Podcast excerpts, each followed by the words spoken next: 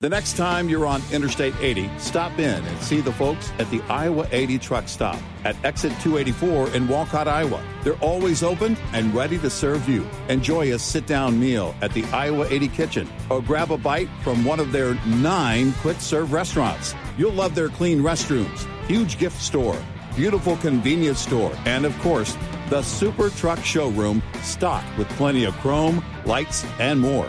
While you're there, don't forget to visit the Iowa 80 Trucking Museum next door. It's free. The entire team at the Iowa 80 is very excited to celebrate 60 years with you. They look forward to being your home away from home for another 60 years. Sending you a giant thank you from Iowa 80, the world's largest truck stop on I 80, exit 284 in Walcott, Iowa. Iowa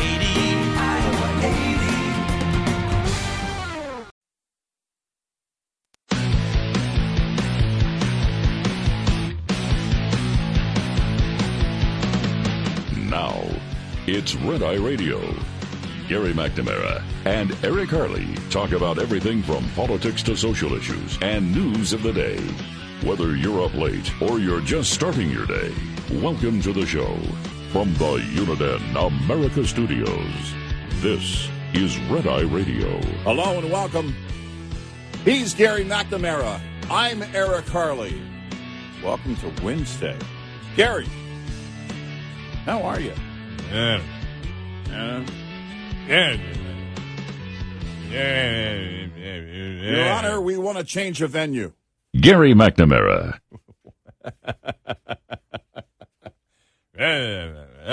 Uh, I'd be amazed if they got the change of venue, though.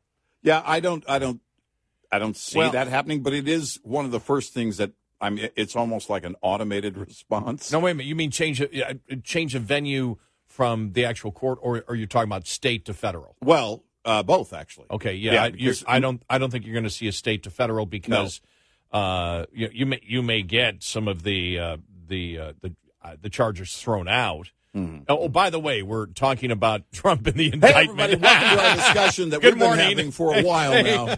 I mean, I don't know where you guys have been. You should listen closer, closer to the radio. Yeah.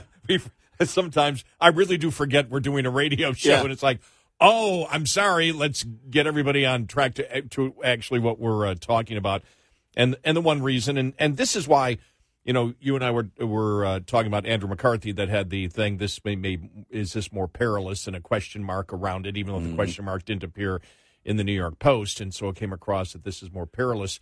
And what he was talking about was the not not that it is a solid uh, case, but the fact is, uh, if you get a guilty plea on a on a state charge, uh, you can't be pardoned for that, and you can't pardon yourself, and and and so you know th- that would that would be a that would be a problem uh, because then you wonder, okay, uh, if Trump would be found guilty, would he be in would he be in prison on the state charge uh, un, until it went until it went to appeal? You know, would they would they allow him to stay out or not? And Yeah, uh, and yeah. and so um, you know, and and so that was really it. But um, I'm trying to think where we were here. Well, the, the, the, the place to you know to again move from uh, oh, the, state right, state to to, the federal. Yes. Um, Yeah. and you know that came out. Oh. Uh, Mark Meadows and and and there's you know that is not as automated. It's not a one of the usual plays as as what you would make in terms of any motions you're going to file, but certainly you want to attempt that. And and and if nothing else, not that for Mark Meadows it's going to be uh, more about the court of public opinion. I mean, it, it is in part because he's lumped with all of it. It's oh, it, it's also, but but there is that effect. You do want to make the point that there's no way you're going to get a jury that's going to favor you if you're associated with Trump, you know, and and in that jurisdiction. Uh, otherwise, so and and it and you know the point to uh, have certain charges dismissed or the whole thing's all of it dismissed. I mean, that's I I, I felt on a lot of it uh, yesterday when go you and I were going through the the fresh, hot, just out of the oven indictments, and and going through them. It was like, okay, uh, the first thing they're going to do, which they always do, is is look to dismiss or file a but, motion. But just specifically on the, the federal issue, it goes back to what we had said early on that we were criticized for Mm-hmm. when we predicted uh, in uh, in November uh, of uh, November of 2020 and December of 2020, and we said no, the Supreme Court, in all likelihood, is not going to back Trump on this. Yeah. And the reason they're not going to back Trump on it is because we understand how conservatives view the Constitution, and that is the states get to run it Yeah, the states get to run election. And so the when it comes to actually election law, that's actually a state issue even for a presidential election. It's not a federal issue. Mm-hmm. And that's why we said back then that the Supreme Court's going to that and and we were criticized for it, but we were right on it. And we weren't making, you know, an we weren't just throwing out an opinion or a political opinion. We looked and said, well, no, the Supreme Court's going to look at it and say, yeah, states might have screwed up. Yeah, states might have done uh, some things that we would not do. But hey, it's a state run election. Presidential elections are state run. And if they just, and if they choose to screw it up and their courts choose to screw it up, well, then they've got to straighten it out unless you can find outright, outright clear fraud. And the Supreme Court couldn't find that right. at yeah, at at that particular point of when they made the decision.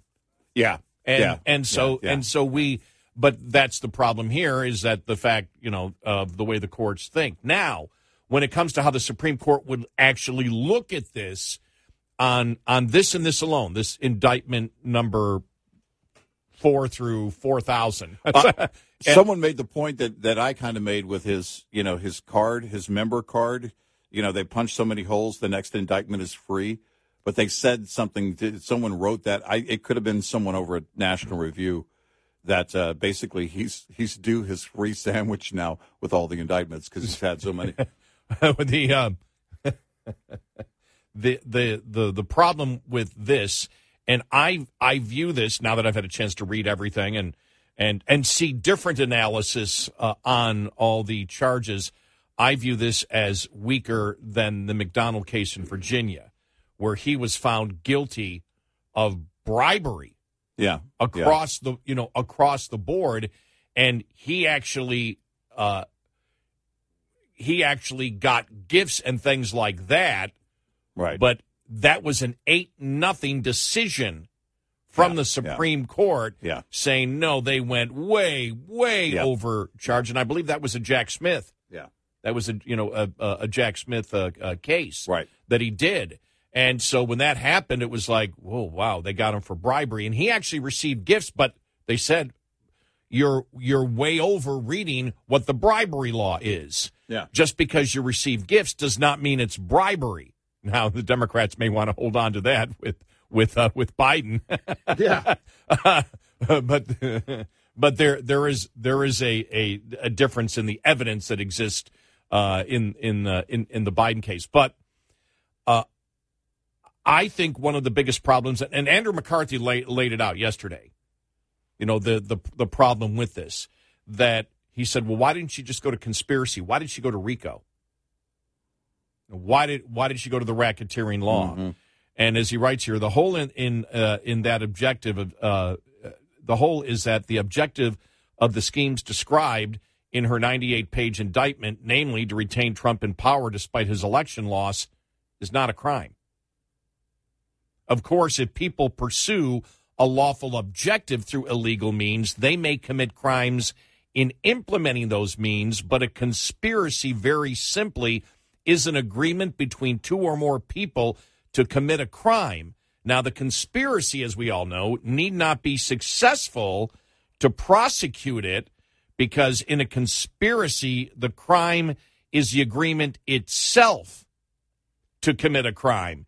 If we both agree, right here, if we agree to rob a bank, but the police get wind of the plan and arrest us on the way to the bank, we are guilty of conspiracy to commit bank robbery. And you see that, for example, when somebody uh, the conspiracy to commit a terrorist act. In fact, there And- was there was um, uh, they had an undercover FBI agent attached to a, a guy here in North Texas several years ago. This goes back a ways, Oh yeah, and wanted they to blow up got to building. the point they gave him what he believed was a detonator, right.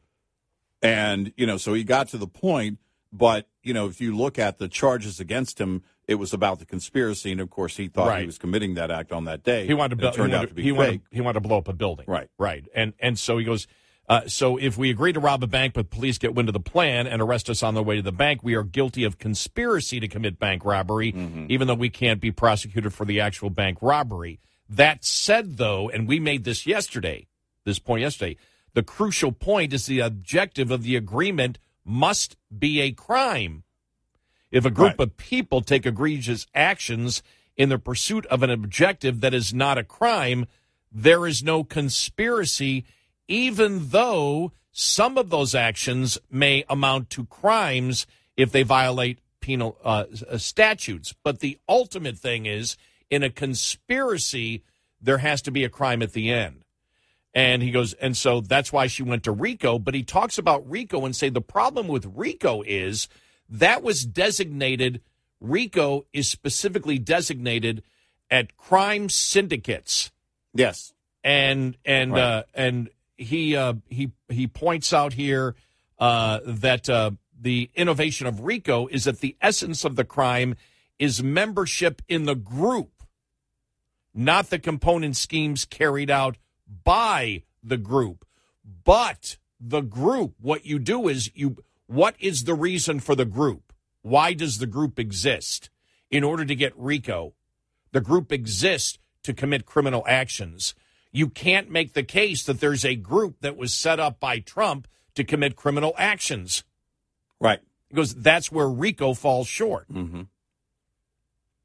And and so uh, let me just get here. Um, um, in a RICO crime, being a member of that enterprise that commits crime, not the commission of a particular crime the enterprise carries out. Concrete example.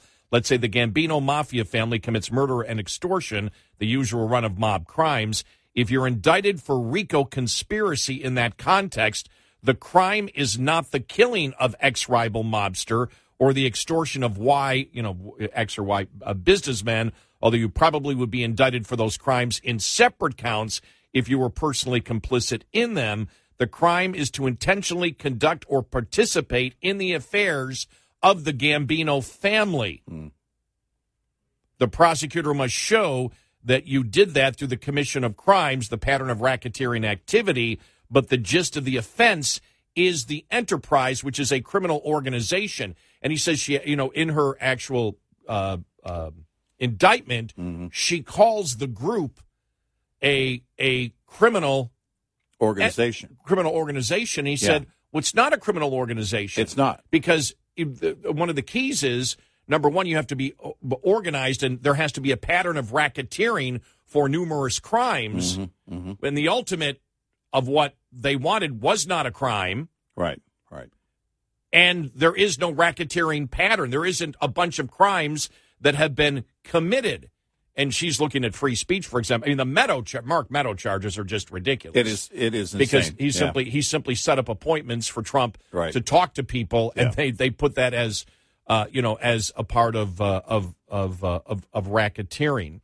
Uh, he said, in fact, uh, he goes, uh, in fact, she gets it wrong right out of the starting gate, describing Trump and his 18 alleged co-racketeers as a criminal organization. This is just dumb. If you could prove they conspired to do something illegal, you could accurately call them members of a criminal pact. But the 19 defendants are not even members of a single organization, much less one that is innately criminal. Moreover, from the prosecution's perspective, there the uh, um, there need not to be a criminal organization. Moreover, from the prosecution's perspective, uh, there need not to be a criminal organization in order to uh, in order for there to be a RICO enterprise. As we've seen, the latter can be a lawful in, uh, entity as long as it's an association. In fact, as a prosecutor, it's hard enough to prove beyond a reasonable doubt the elements of offenses that must be established to secure a conviction. So the state should never allege anything it does not need to prove, let alone something it cannot prove because it isn't true. And he says, but more important, the 19 people charged have no driving interest in being part of the group that Willis frames as the enterprise. Their objective was to keep Trump in power. It was that objective, not the sustaining of the group.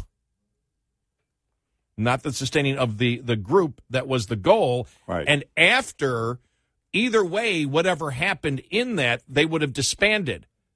So that's the Yes. proof that they were not a criminal enterprise. And by the way, we're looking at we we all know this is dumb, but he's just going through point by point the legalities of it of why it doesn't fit RICO Right. and why it doesn't fit and it's obvious why it doesn't fit RICO and it's obvious why they didn't go for a conspiracy. Mm-hmm. So there you go. Uh, let me just. Um, it was that objective to keep Trump in power and not the sustaining of any group that brought them together. And once that objective was attained or conclusively defeated, the group, to the dubious extent it really was an identifiable group, would and did melt away. That is another sign you're not dealing with a RICO enterprise. Yeah. And that's why you got a lot of things, a lot of comments yesterday going, this is just dumb. It No, doesn't even fit the The, definitions. the of, more, yeah, and the more you look at it, and the more you hear the analysis, of course, from legal experts, but as they break it down in the legalities, and then you apply their analysis to uh, go and and I went back and I read it yesterday afternoon again after reading a ton of analysis and breakdowns on it. It was like this is so insanely obvious how much overcharging is going on here. It if this thing falls in court, if this thing implodes in court, now the, the prosecutor, she's not going to be embarrassed. Like we said, if you're an activist, you're going to say, "Well, so what? We tried." But it should be an embarrassment to the left. This will do further damage to the left either way. and he writes here, you know, the the mob is in existence for only one reason. That's Yeah. that's to make money. Yep. Uh, he said the vast run of such enterprises are in it for the money. You want to be part of an enterprise because it generates lots of income over time. And the law calls for prosecutors to prove that RICO enterprises are continuing threats. So, an economic purpose in the carrying out of activities, criminal and otherwise, to sustain the gravy train are fabric for a RICO enterprise. And that doesn't exist either Right.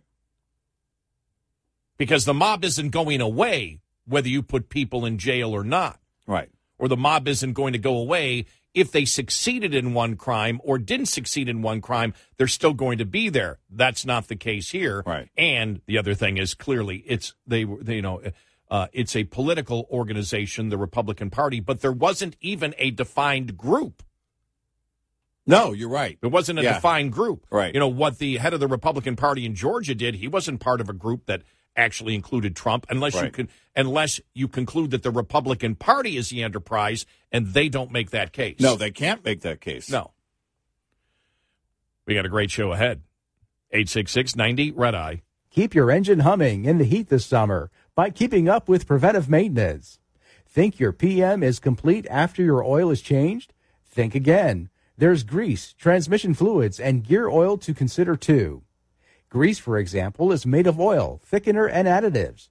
It provides rust protection by preventing water spray off and wash off on equipment like the universal joint, fifth wheel, and clutch throwout bearings. It also helps protect major greasing points like tie rod ends, spring pin bushings, kingpin, and the chassis. Today's synthetic oils means more miles between engine oil changes, but greasing intervals aren't growing at the same pace. Your fifth wheel, for example, needs to be greased every 15,000 miles or monthly. This report is brought to you by Shell Rotella. Shell Rotella, with advanced synthetic technology, is designed to help keep your rig running with more mileage and less maintenance. Get in touch with Red Eye Radio, toll free at 866 90 Red Eye. And now for a segment called Just Something I've Noticed, brought to you by our friends at Motel 6. Just something I've noticed. There's a lot more yawning these days. Have you noticed that? Yeah. And the bad thing about yawning, it's contagious. Now, I'm not a scientist, but I do know that's true. You see somebody else yawn, all of a sudden you got to yawn. You know what helps to curtail the yawning? How about a great night's rest at Motel 6? Book online at motel6.com. Use the code CP Red to get 15% off your stay at Motel 6 or Studio 6. With almost 1,500 locations across the country, there's almost always a Motel 6 or Studio 6 nearby. And truck parking is available at most locations. Enjoy a clean, comfortable room at a price you will love when you use the code CP Red That's the letters CP Red all one word, for 15% off your stay at Motel 6 and help curtail the yawning. That's just something I've noticed. Brought to you by Motel 6. The next time you're on Interstate 80, stop in and see the folks at the Iowa 80 truck stop at exit 284 in Walcott, Iowa. They're always open and ready to serve you. Enjoy a sit down meal at the Iowa 80 kitchen or grab a bite from one of their nine quick serve restaurants. You'll love their clean restrooms, huge gift store, beautiful convenience store, and of course, the Super Truck Showroom stocked with plenty of chrome, lights, and more. While you're there, don't forget to visit the Iowa 80 Trucking Museum next door. It's free.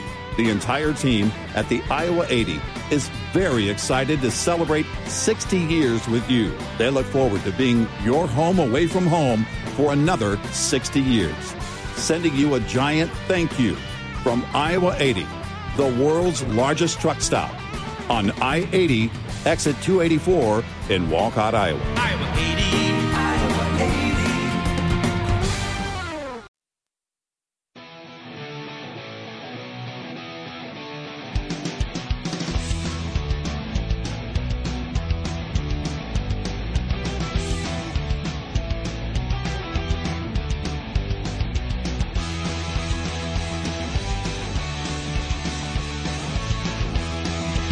It's Radio. He's Eric and I'm Gary McNamara. Uh, coming up here, uh, uh, more. In fact, uh, uh, we'll hear from uh, Turley yesterday. Actually, spoke on it as he always does. We played Dershowitz yesterday. Turley coming up here in just a little bit.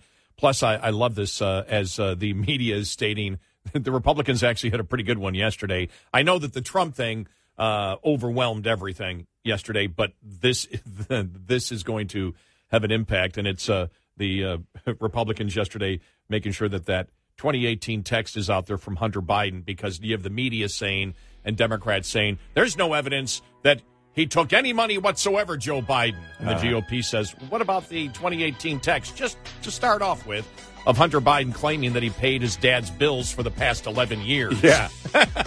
How did he pay those bills? Yeah, exactly. Where'd that money come from?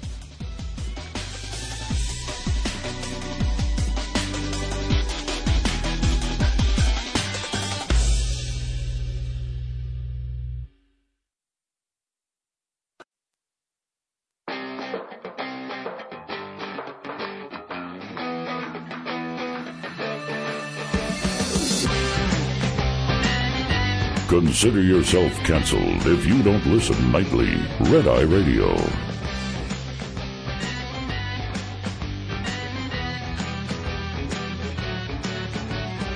It's Red Eye Radio. He's Eric Harley, and I'm Gary McNamara. All right, Jonathan Turley, a constitutional law professor and a Democrat. Isn't it interesting that in when uh, just just just popped into my mind? So just let me interrupt myself. For All a right. moment. Uh, isn't it? I was thinking about this on the way in. It's fascinating, and I think I've said this before, but because of the in, the intensity and the partisanship that exists today, and the rot in law enforcement that it exists today, as we see, especially in federal law enforcement, a- as we see it, and the and it's in the upper management of of all of these organizations. Isn't it amazing that the biggest defenders, not of Donald Trump, but of law, that really is as critical as you can get of Democrats and liberalism is coming from two lifelong Democrats. In fact, if you look at the the history of, of those two doing that, Jonathan Turley and Dershowitz, they're essentially writing the playbook for his defense attorneys. They outline it in the court of mm-hmm. public opinion in a very clear and concise way.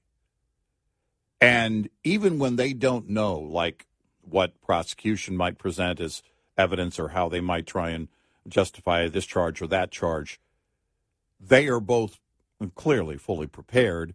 Uh, but if you're his defense attorneys, you're watching every interview each of them does because I would be making every single note. I would keep it on record. That would be my Monday morning film that the entire team would watch over and over again. And and when you think, for example, I mean, Turley was a defense witness Mm. During the impeachments, Yeah. Yeah. and he is a lifelong Democrat. Mm-hmm. Not only is Dershowitz a lifelong Democrat, he's as liberal as you can get.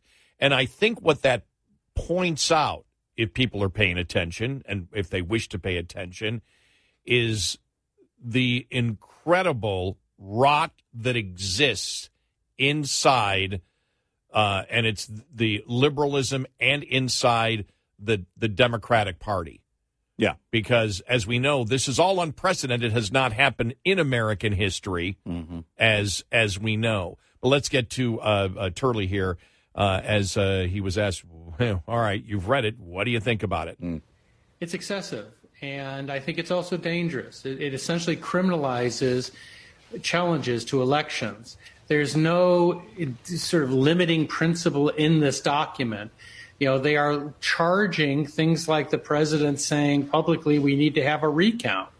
You know, Democrats and Republicans challenge these elections routinely. I've covered elections for various networks. Uh, I don't know how many now, uh, but we often, if not always, have these challenges. Some are more supported than others, but they're not crimes. They're seeking judicial review, and that assures the public that there's someone watching over these uh, elections.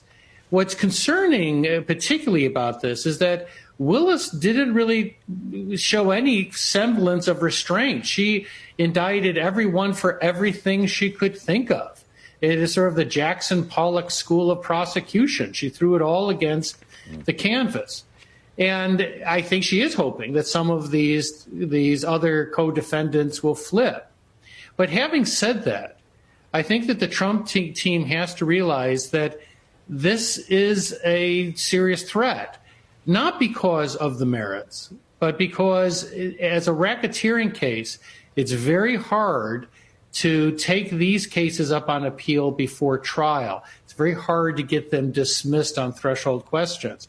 Willis will argue that she should have the right to present her evidence in trial uh, in court. Um, that is likely to be successful. and that's the problem that the that's the problem that uh, the uh, that Trump has right now.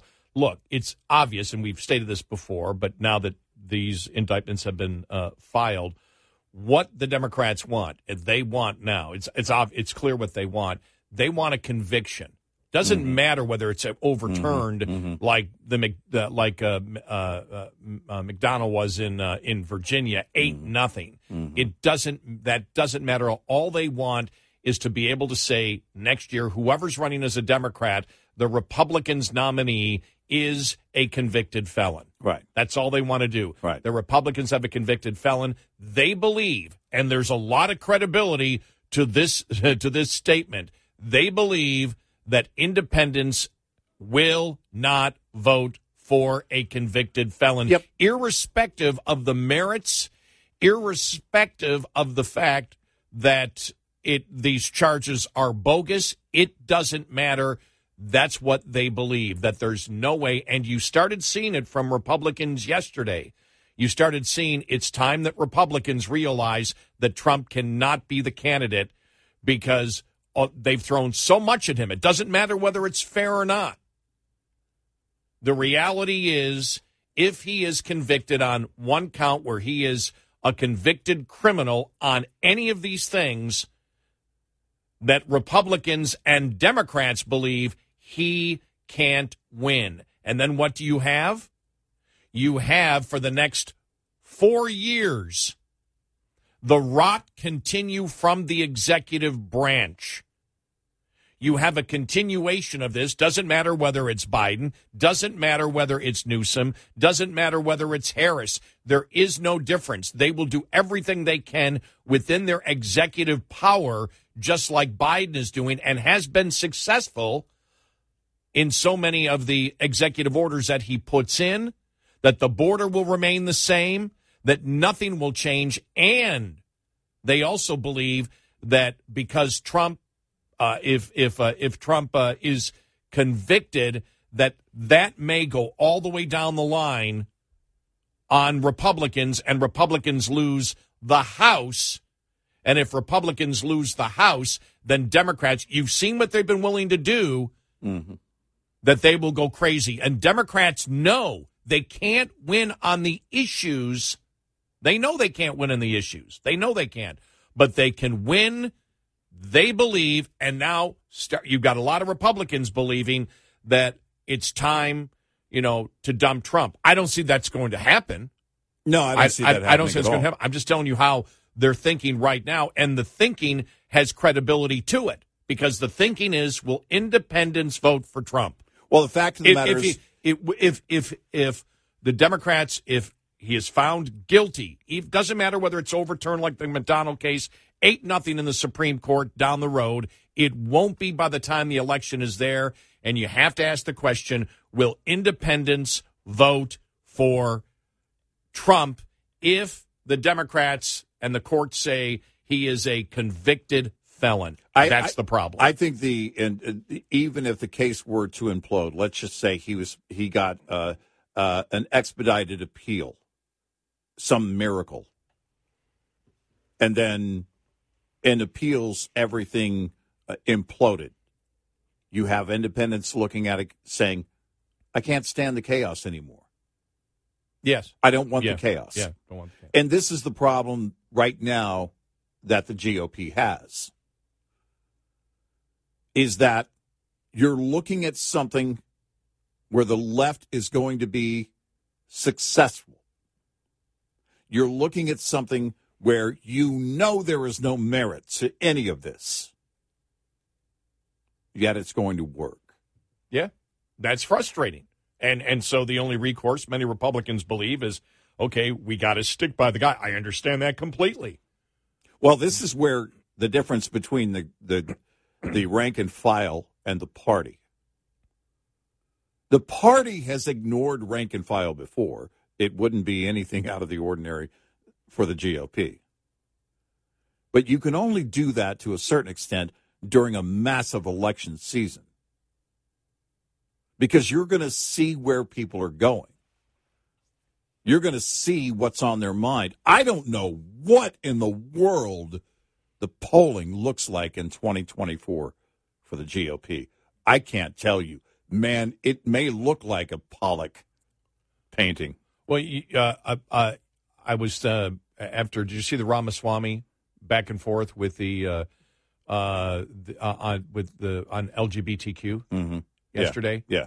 And I thought to myself, nobody's paying attention to that. Now, Right, right. you did have the the conservative media did and said, "Wow," because instead of having the and and he was really good. Mm-hmm. He was really good. And why was he really good? But the way he explained it and his tone was perfect. Yeah. Right. He he's uh, he's you can be outraged, but you need to, as a political candidate today, explain it with the right tone if you're a Republican. And he did that perfectly. Now, the whole thing on the other day, I mean, where he blew it the other day was when he talked about, you know, I don't stand on on the you On know the drugs. cr- criminalization of Yeah. drugs. It's Yeah. like uh, you're an idiot for state. Yeah. I mean, he makes major mistakes too because like you're with everything going on in Portland and San Francisco and everything else, you're now suggesting that we should be decriminalizing The, hard the drugs. time for that Right. conversation is Right. for the GOP is It's not, now. But but I you look at it and you say this is what we should be talking about right now in the way that Ramaswamy is doing it. It was extremely effective, and we're not going to be talking about issues. The country's not going to be talking about issues. Right. It'll Trump won't be talking for the most part about issues because no, when he speaks, nobody cares about that. Whether it's his supporters, Yeah. you know, it's the fact that he's getting ripped off by the Democrats. Right. and they're right. I mean, Yeah, they're not sure. wrong on that. Right, right. They're not. Well- you know, they're not. They're, and so uh, that's the situation that we're in, and that's why you've got Republicans now stating now that this because now every nothing's really going to happen now. These are the these are the indictments. They've been handed down. We're not Yep. going to hear anything. Yep. So it's going to be fascinating to see. I don't know. I'm not making predictions. I'm just telling you what people think. I well, don't make. well, pred- if I don't. you look at the Yeah. polls, uh, uh, Trump has a has a sizable lead, and I forget if I think it was the Hill uh, yesterday that said even with all the indictments, his numbers aren't moving. They're not budging. If anything, he's gaining a, a, a stronger lead in some polls, and so Well, that's in the in the um,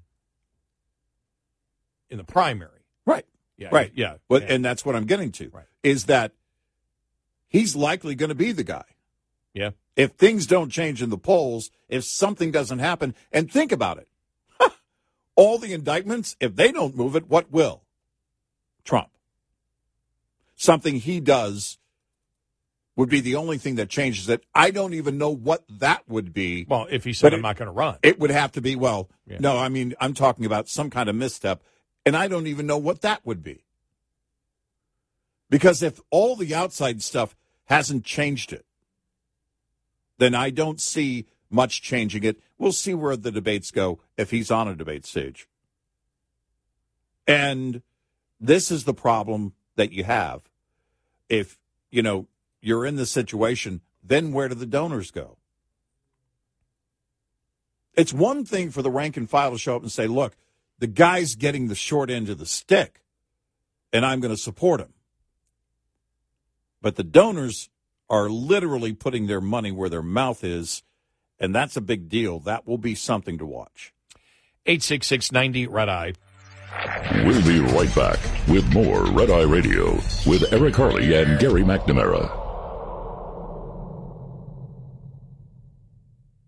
America starts the day with America in the morning. Pending home sales numbers, they tanked in April, but there Hi, are I'm two John glimmers Trout, your host for the latest news, politics, entertainment, business, and weather. High octane action in the dust. A new film puts Our staff of correspondents provide a fast paced look at the world with specialized reports from where news happens. It's a bird. It's a plane. It's Amazon. Concise, accurate, and fresh each day. America in the Morning, the podcast, available wherever you listen. Are you into weird, spooky, and strange history?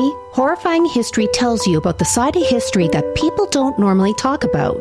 We tell the tales of haunted places, infamous true crimes, unsolved mysteries, the paranormal, and then we look to history to see where the truth actually lies. Want to get spooky with us? Horrifying History, part of the Believe Network. Just search B L E A V on YouTube or wherever you listen.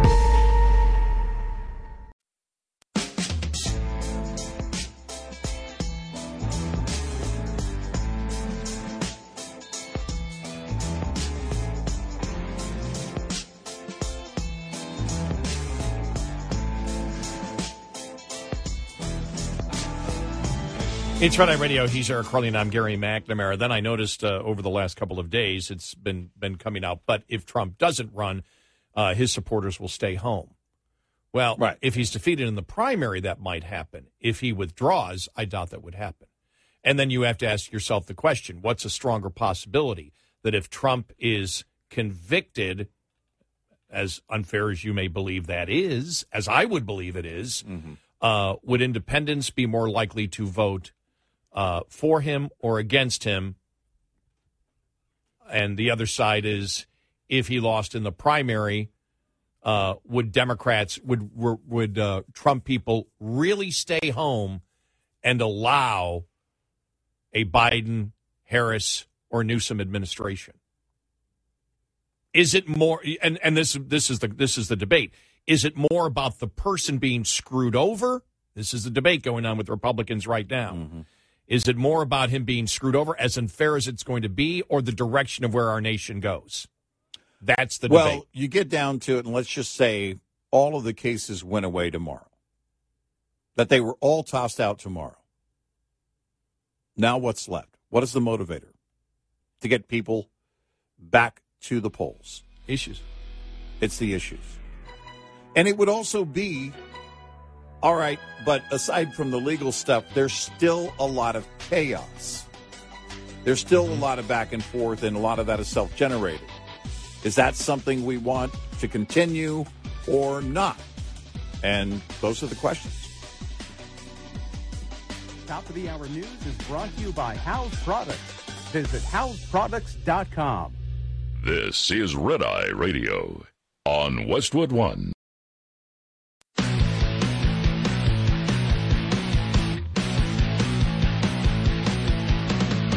Now, it's Red Eye Radio. Gary McNamara and Eric Harley talk about everything from politics to social issues and news of the day. Whether you're up late or you're just starting your day, welcome to the show. From the Uniden America Studios, this is Red Eye Radio. All across America and around the planet, we are Red Eye Radio. He is Eric Harley, and I'm Gary McNamara.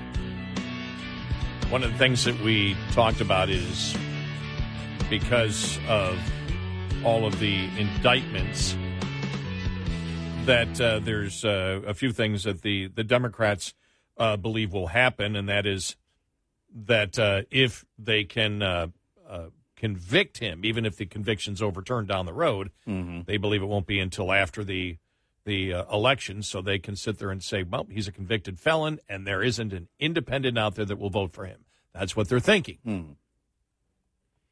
Uh, and you have seen that Republicans are, you know, you I saw a couple of uh, conservative writers in the last couple of days uh, who have stated it's just too much.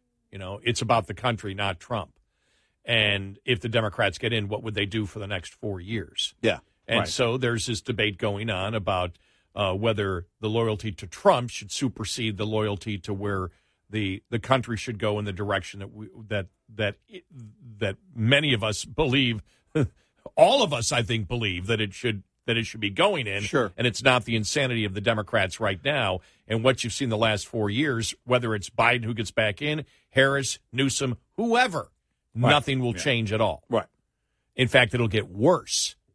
And and so you know that's that's a uh, that's a concern. The other concern is that we're not going to be talking about any issues. Everything is going to be dominated on the Trump Yeah, trials. yeah. everything will be. Yeah. And that is a concern because Republicans believe, we believe that if it's a debate on the issues alone and not personalities, Republicans win and they win big.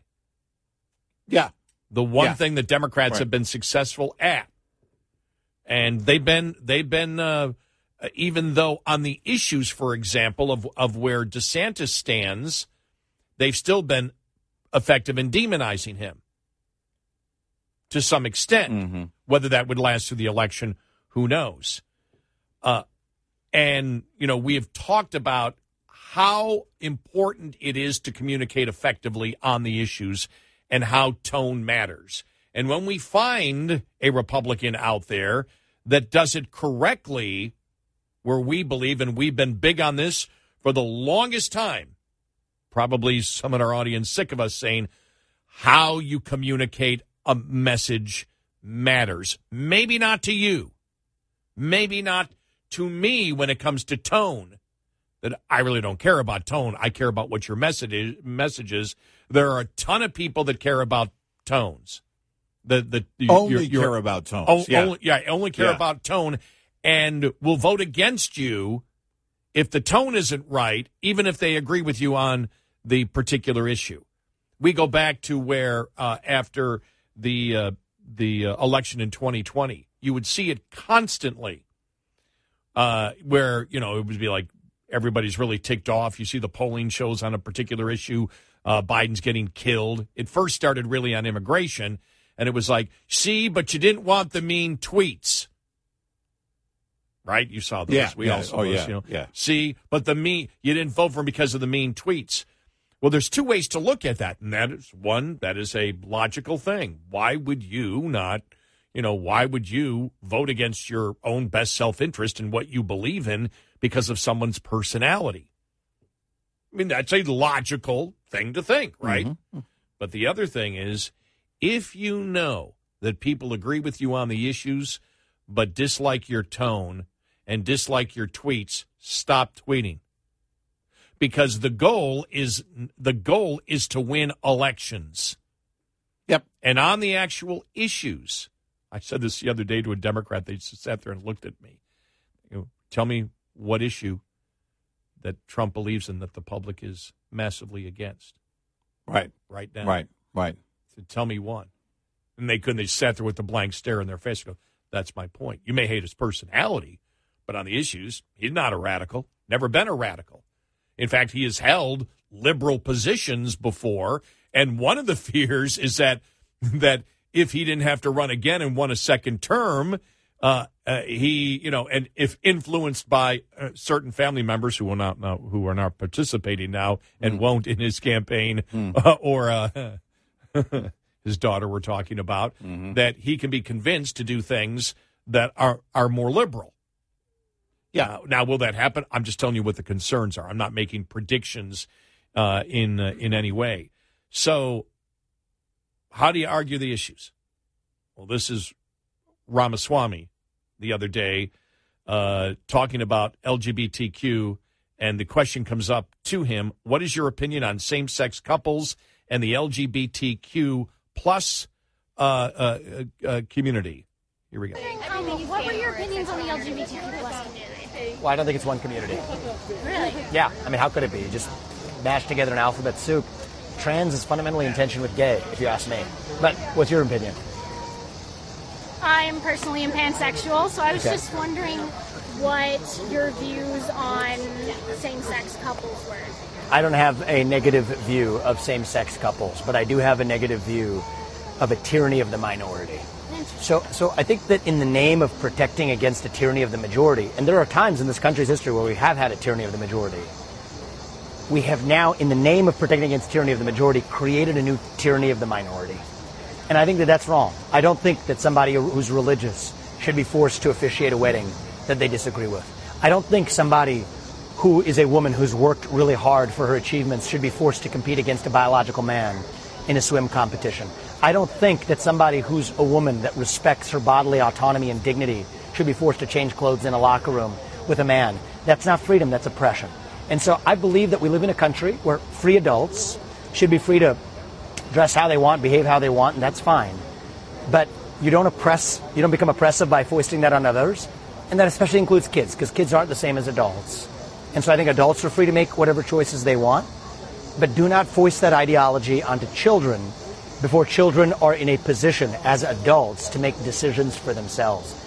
And so I think a lot of the frustration in the country, and if I'm being really honest, that I also share, comes from that new culture of oppression where saying those things can actually get somebody punished. And in my case, it's part of why it's my responsibility to say them. And I respect that you may have a different opinion, and that's okay. Part of what makes our country great is that you and I can be civil and have this conversation, and that we live in a country that still gives us, each of us, the right to speak you know, to a presidential candidate and back, and still say that we pledge allegiance to the same nation.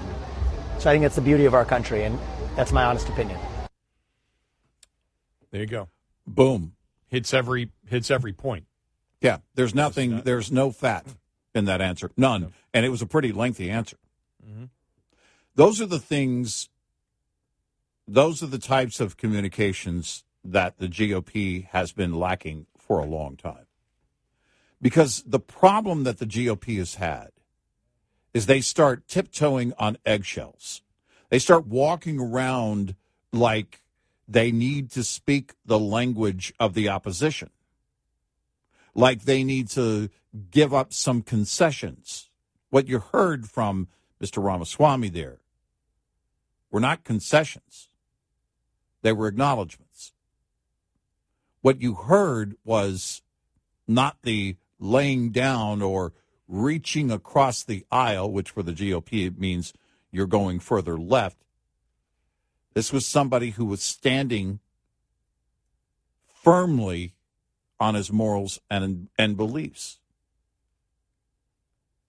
And when you put something out there, you, you need to make sure there's zero fat. There was no air left in that room to interject the anger of the left and the shouting down type of attitude that they have had, the mob mentality, can't exist.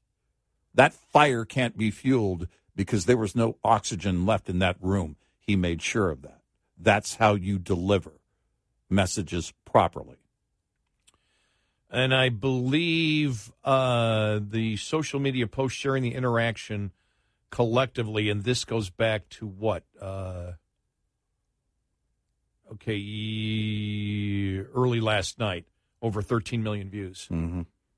Yep. According to There's a reason for that. uh, Yeah. You know, according Yeah. to Fox, and that's what's going to be that's what's going to be lacking, and what the Republicans fear Yeah. Is that we that the Republicans believe, and I and I believe if you can stick to the issues, you can win.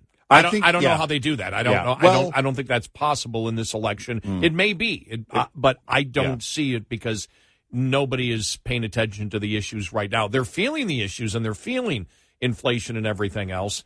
But that was a perfect way to answer that question. You cover it all. It's really not debatable. Right. And you made a great point.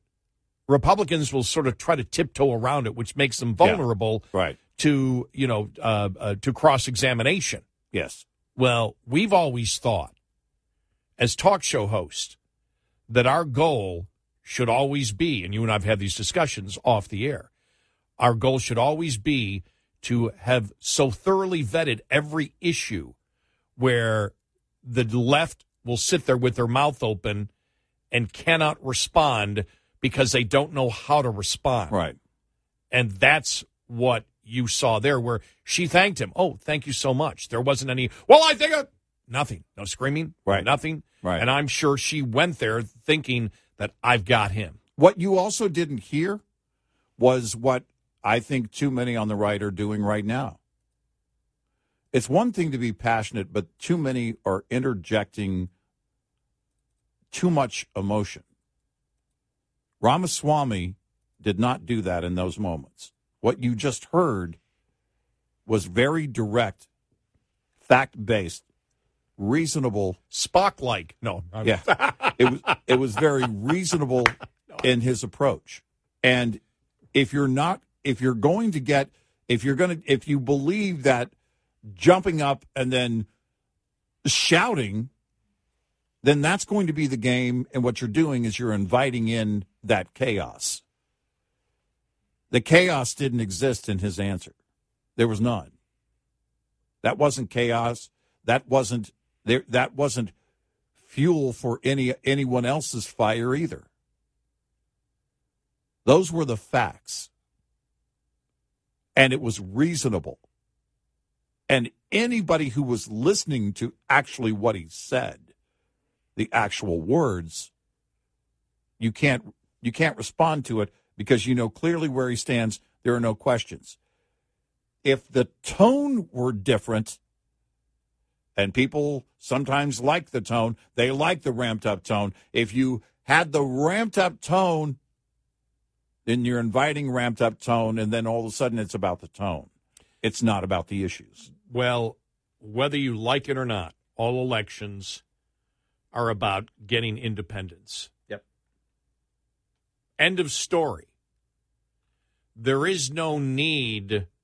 I mean, look, Republicans will run ads to shore up their base and things like that, and you can do rallies. But for the most part, all elections are about getting that probably 10% of independents that don't think like you do. Yeah. Tone matters to them, personality matters to them. Uh, Republicans have gone too long without acknowledging that. And it doesn't mean I approve of the way that they think, but I have to acknowledge that that's what I must do. I don't have to at all compromise on what I believe, but it's how I communicate it and how I communicate it effectively that will win me that 10%, which wins Republicans elections. I think Republicans, especially in this day and age, because with social media, we know where everybody stands. Yeah. But Well, what you're and- going after, what you're going after is in order to win, you've got to have the independents. Yeah. And if you Yeah. ignore them and say, I don't care about them, I don't need them, I only need my supporters, you lose.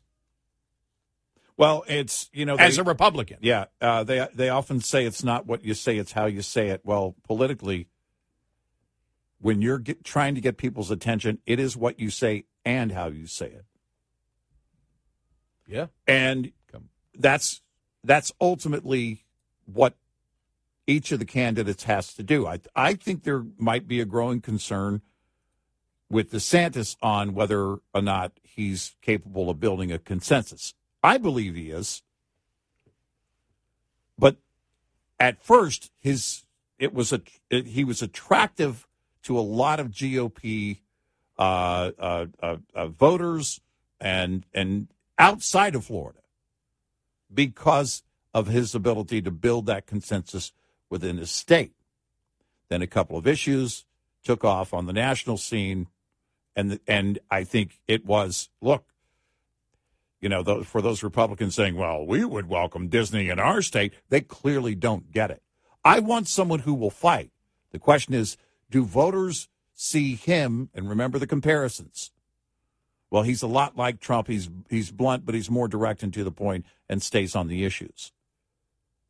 But are they looking at that saying, well, but I question whether he can build a consensus. I question whether he can do what he does in Florida outside of Florida. And that's been the question from the beginning. Oh, he's got a future. This is the if, if Oh, no even doubt. if even if DeSantis is not the candidate, Yeah, no doubt. he has a big future Oh, in the Republican I- Party. I think he and Ramaswamy both do, and, yeah. and and especially as you have uh, again reality hit the abstract concepts that the Mhm. Democrats have been promoting that are insanity, and the American public feels it. Yep. You see the thing that came out about Social Security the other day. Mm. That how much couples are going to lose by twenty thirty three. Oh yeah. And it's funny because the populist version out there is, well, the money has been, uh, uh, well, we'll get to that coming up because we're just running late here. 86690 Red Eye. Surviving and thriving as an owner operator has just as much to do with managing costs as it does with generating revenue. Understanding basic principles of operating costs can save you thousands of dollars a year. Costs are not the same each month. If 9,600 miles are driven one month and 10,000 miles the next, two different sets of costs apply for each month. For example, if your tractor payment is $1,850 per month and you drive 9,600 miles in the month, your tractor payment is costing you 19.3 cents per mile. Drive 10,000 miles though, and that same payment will cost you 18.5 cents per mile. This is one of your major fixed costs while paying off a truck loan. The difference in this example is only a fraction of a cent, which may seem like small change, but it ultimately amounts to $960 more annually on the bottom line. Because though fixed costs do not go down over time, you can reduce your cost per mile with more paid miles. Owner Operator Business 101 is provided by Shell Rotella with advanced synthetic technology. For more information, go to overdriveonline.com to the Overdrive's Partners in Business section of the website for more detail on Business 101 and many other topics. Coming up, more with Gary McNamara and Eric Harley. It's Red Eye Radio.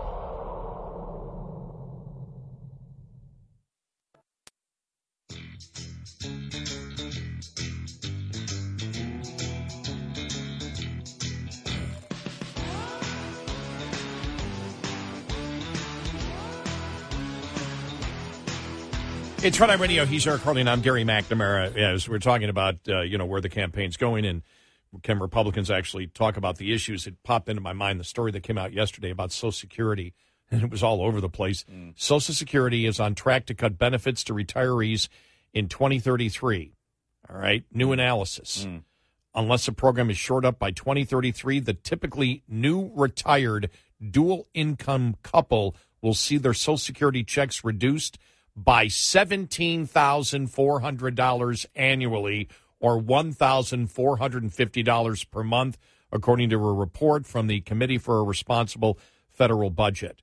A newly retired com- uh, couple with one earner would see a cut of $13,100. The analysis, which is based on current dollars, does not forecast the impact on newly retired single earners, but Social Security has uh, said that will be 23% now by 2033. Mm-hmm. Wow. Yeah. And is there any talk about doing anything? Nope. Nope. Eh, not really. Nope. That the fire is burning, but we're not going to be responsible for that fire then, so we're not going to do anything about it now.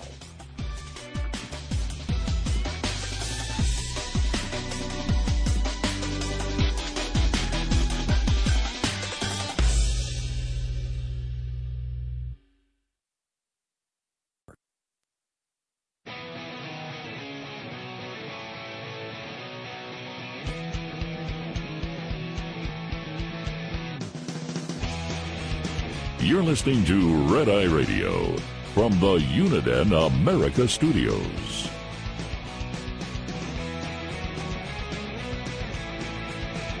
It's Red Eye Radio. He's Eric Harley, and I'm Gary McNamara. Good morning. Uh, welcome. Just uh, I, when I saw the story yesterday, just want to make sure I got that out about uh, about Social Security.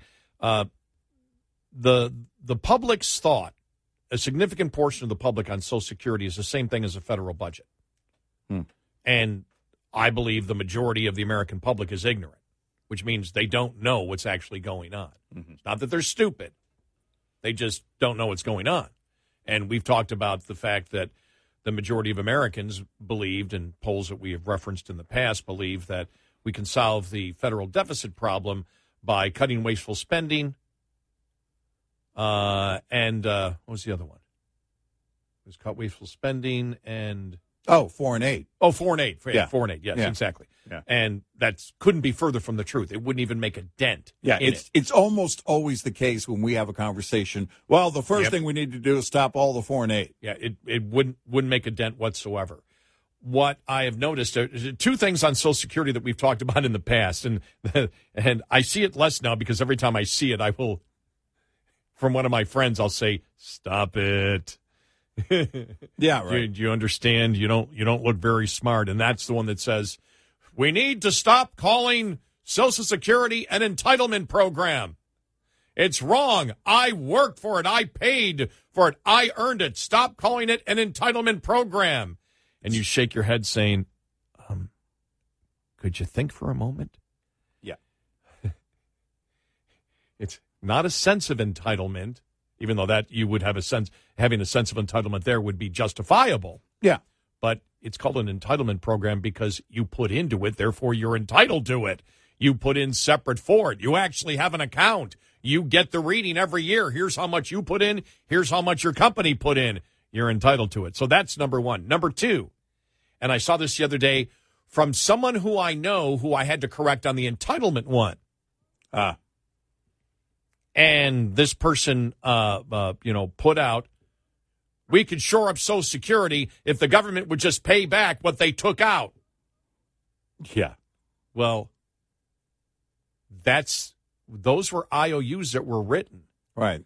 Those IOUs are being paid back right now. It's coming out of the general fund, but those IOUs, it's required to be paid back. That's all in the equation of what leads us to 2020, uh, 2033. And part of the projection is the majority of those IOUs will be paid off by that time, which is why there's such a problem. But people don't know that. And you know how I know? Hmm. This person got hundreds of responses. Not one person knew that, that the IOUs are being paid back by law. They took it out, they got to pay it back. Mm-hmm. Now, you the only point you would have, well, if you got interest on it, yeah, it might have lasted a little longer. But you can't solve it that way. In order to solve the Social Security problem because of the math, which means the number of people, the baby boomers, the Yeah. masses of baby boomers are going to be collecting, the fact that our birth rate is probably the lowest in history. Uh, probably, Probably- since we've been measuring, yeah. probably the lowest in history since Right, we've been yeah. measure, measuring. I mean, Yeah. the, uh, birth control didn't exist 300 years ago. Right. So that's what I mean. I'm going way, way back. I mean, Yeah. where, before But a they, lot be- of ugly before they, people did, though. be- before they took statistics. Well, I mean, that's that was the original birth control. well, or I am. Plenty you of us. A, a woman looks at me. Oh my God! Oh, get away! Run! And so, somebody's gonna. I'm sorry, what were we talking about? Somebody's going to write me a, a, an email saying, you know, you were talking about the whole loneliness thing the other day. Gary, you sort of really fit that definition, it seems. Yeah. By the things you say on the Oh, air. Come on, you, get out more than I do. not much more. That's not saying much. Oh, true. but every and hundreds of responses. Every single person, "Yeah, that's right. They need to put the money back in. Not one person, hundreds of people responded to this. Not one knew what was going on with Social Security. Not one. In order to save Social Security, you're going to have to either raise uh, the premiums by taking off the cap raise the premiums in and, and by the way that won't save it long term that will give you more years Yeah. and and i believe that's what we should do so all of you people get taxed so i can collect my social security and have it fully till i die and then to hell with everybody because it's all about me. Uh, but uh, no, you're either going to have to uh, take the cap off or increase or take the cap off and increase the age. And that's part of the talk things that they were talking about uh, yesterday the fact that well if you increase the age to 70 well there are actually legitimately people that cannot work physically at age 70 Right. so what? Are they going to be put on social security disability then? Right.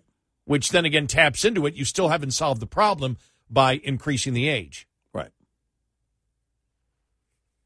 And so you're going to have to not only take the cap off, but I believe increase premiums. And so they'll probably, if you're going to save it, and it'll be a year or two before, they'll do that. They'll lift the cap on the They'll lift on the- the, uh, on the FICA limit. They'll lift, uh, lift the cap and probably tap into companies more instead of going after you directly because the stealth tax is always much more, uh, you know, easy to sell than the actual con- the actual right. uh, uh, yeah. taxpayer Yeah. The, uh, the the half that they pay would probably go up to, I don't know, maybe they up it to 52, 55 percent instead. Six. You know, they go they instead of six point two. You know, but th- this is but that's the, the thinking. I know. Oh, I you know, and and the left on the cap on the on the uh, the FICA limit.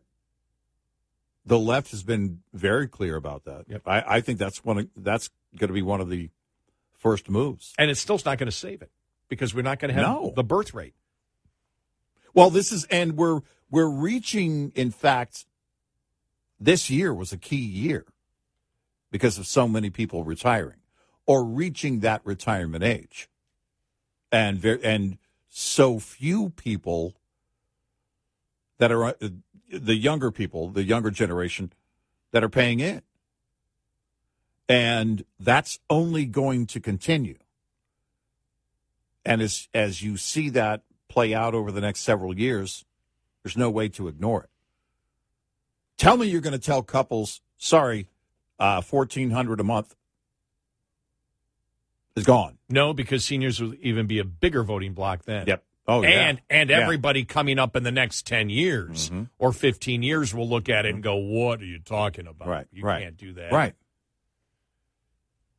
I mean, So- I reach retirement age somewhere in there. Well, maybe because it's going to cost more, maybe the Robert Reich Social Security plan would be good. Just let old people die. Well, well, you don't get it until 75, but you only get it to the age of 78. it's a three year window. 36 months. Well, we shored up Social Security.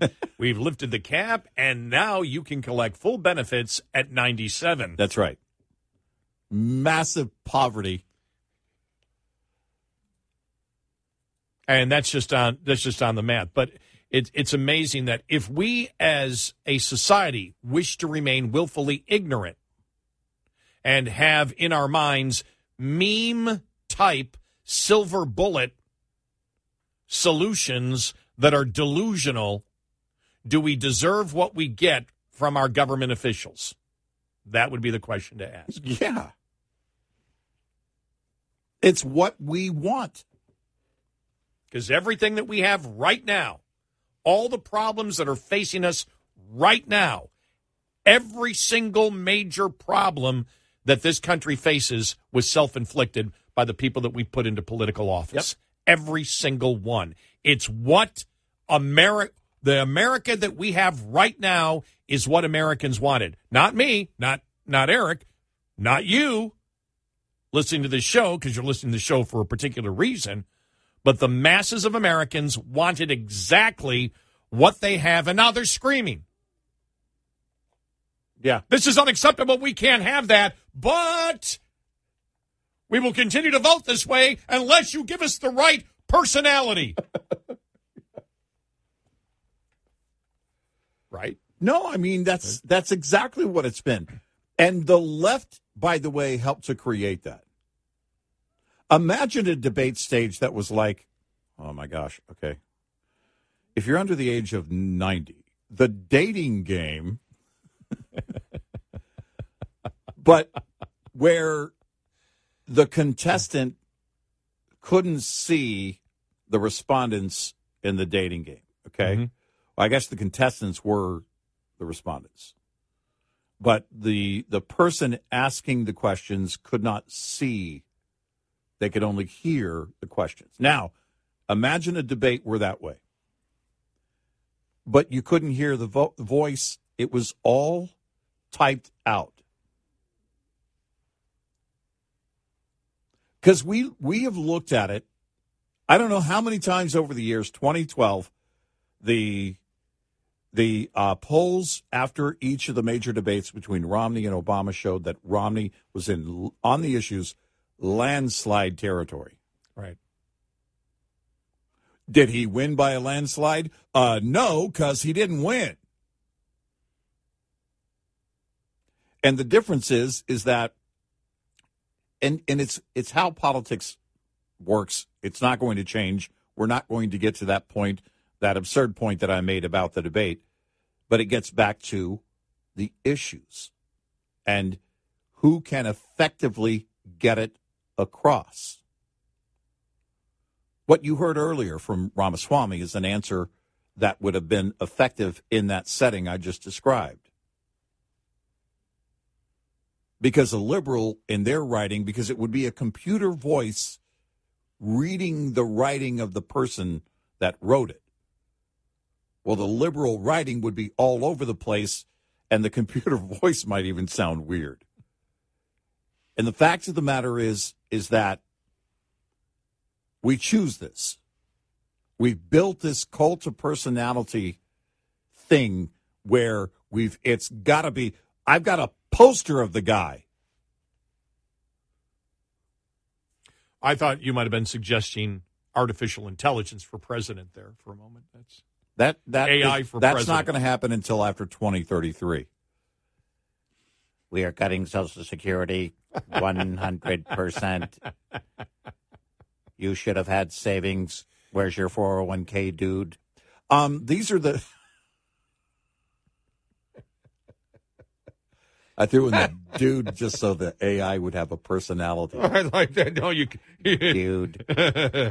you can't see. That's the danger of giving of giving AI personality. Yeah. People might reject it, Yeah. not because it's eh, because of the substance of whether it's effective or not, but based on the personality of the AI voice.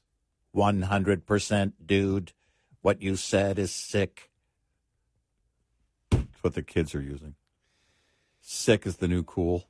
And apparently it's been out there for a long time. Wow, that's bad. Yeah. No. Which is good. Which is good. Or it was in the late 80s. And now it's sick. That's sick. Even man. after the pandemic. They're using it more well, wait a minute. after the pandemic. Well, wait a minute. See, but they've they've backed off a little bit because Hmm. it used to be, wow, that's killer. Now it's just sick. Yeah, Killer was 80s? Yeah. Yeah. Yeah, you're right. Now it's just sick. Yeah. But if it's funny, I'm dead. I don't know. Eight The kids these days. Eight six six ninety red eye. Lines open for your calls. 866 90 Red Eye on Red Eye Radio.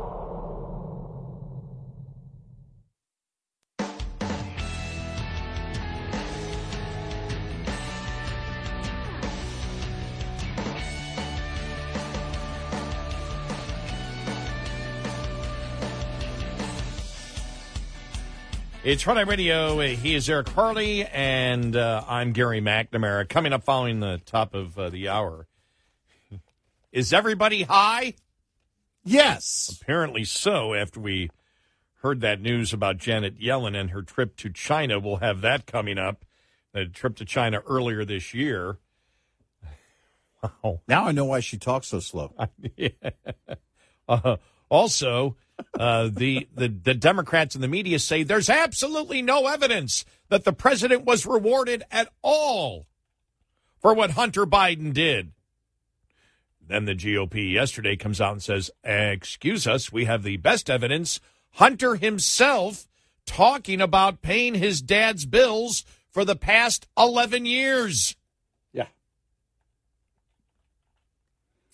Complaining about it. Yeah, well, at least you don't have to pay all the dad's bills with the money that you get for the political influence. and he tied it in by talking about you know Schwerin and everybody you know, I know. else you know, I you know. know, all that and the shared bank accounts and everything. It's like wow. And I'm like, okay, now they're going to throw that one out. Well, you know, you know, the Obama thing. Never underestimate the ability of Joe Biden to f things up. Well, in that sense, Hunter Biden walks up and says, "Hold my crack pipe."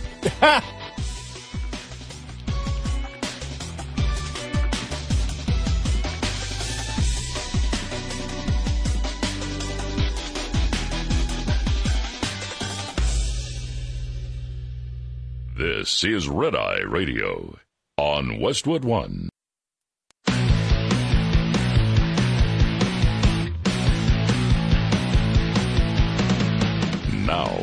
It's Red Eye Radio. Gary McNamara and Eric Harley talk about everything from politics to social issues and news of the day. Whether you're up late or you're just starting your day, welcome to the show. From the Uniden America Studios, this is Red Eye Radio. All across America, excuse me, America and around the world. 86690 Red Eye. I'm okay. You okay? I will survive. You all right? Yes. Need to do some cardio? One, two, three, four. One, two, three, four. All right. I'm ready to go. All right. All right. So is everybody high? Yes. I couldn't believe Yes, yes, yes. Janet Yellen. Hey, man, I love that mushroom dish. When she was in man. China earlier this summer, Yeah, man. She got buzzed on mushrooms. Yeah, man. She didn't know. Well, it all went wrong, man, when I started that Pink Floyd album at the beginning of dinner. Well, then, you know, can it hurt? No, man. Sober. now, don't s- drive. Sober, we see her. No, I'm talking monetary policy. What's Sober, that, her man? Monetary we're policy talking is mushrooms, man. What are we? Why are we talking policy, man? I don't have any money. I just want to talk mushrooms, man. All right, Chong. You know, science shows, man, that it's good for you, man. I don't know where. I never read it myself, If- man. If you're you you need but then again when you think about the monetary policy that comes that comes out of her and the fed and and everybody else um you know you do have to assume though as we've stated many times the things that they say defy reality Well, and that's know- exactly what mushrooms will do well the wrong kind of mushrooms will do here's the thing, man. Mushrooms are transitory, man.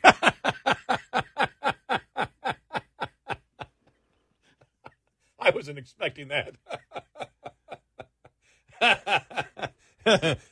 12 hours and it moves on yeah, man. I don't do anything for 12 hours, but in 12 hours, man, everything's cool again. Now they say they say the tripping makes you laugh Yeah. uncon- uncontrollably. Yeah. I want everybody to know I am completely and totally sober at this moment. Everybody else in government may be getting buzzed. We at Red Eye Radio, the last sober men on earth. As far as you know.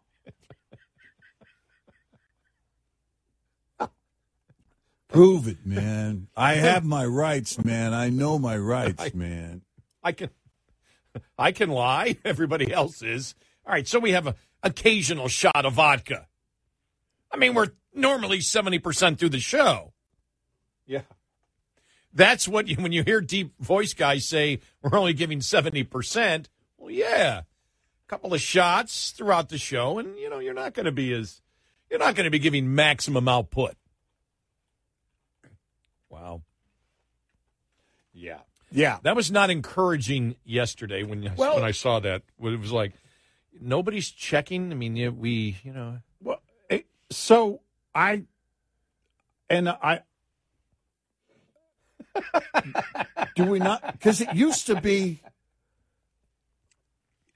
it required like and I know she's not the president, but even with the Treasury Secretary, you're very clear about anything that might be served to this person. right. The person has a great deal of influence. And if all of a sudden she's really high and saying things like inflation is transitory, which is weird because nobody would say that in a sober mind, then it could influence the markets globally. Well, that day she was offered some brownies. it's I love the the statement. She had no idea that they were. Uh, here's the here's the quote. There was a delicious mushroom dish. delicious. That's a funny word. I was not aware that these mushrooms had hallucinogenic properties. I learned that later. I bet you did. I bet you did. Well, she ate them but didn't digest them. Yeah, right. I tripped, but I didn't like it. So there's the question. what was that like? Hey, hey, tripping Janet Yellen. Oh my God. I mean, she's what are you? Uh, ma'am. Oh my. Why? What are you doing? Why are you trying to skateboard?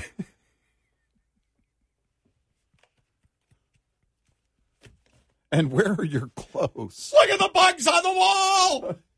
Help! Oh, for a minute there, I thought I was in China. uh, you are, ma'am. What? How did I get here? Hey, we need to check now for mushrooms in the White House. I learned that later. I have, I have so many questions. I have so many questions, and the first of it, first, the, the first question: Oh my. Does anyone have any recordings of it? I will pay. I will, and not to be used again. This is strictly for my own entertainment. Entertainment. I heard. I heard from what I heard. This is the scuttlebutt. Uh, it was like when Elaine danced on Seinfeld. Yeah. Uh, oh my. yeah. Yeah, that's that. That was the surprise story of the day yesterday. That's the one I went. Okay, I I I've got to tweet this out. Well, here's the other thing too: is that they serve that in restaurants.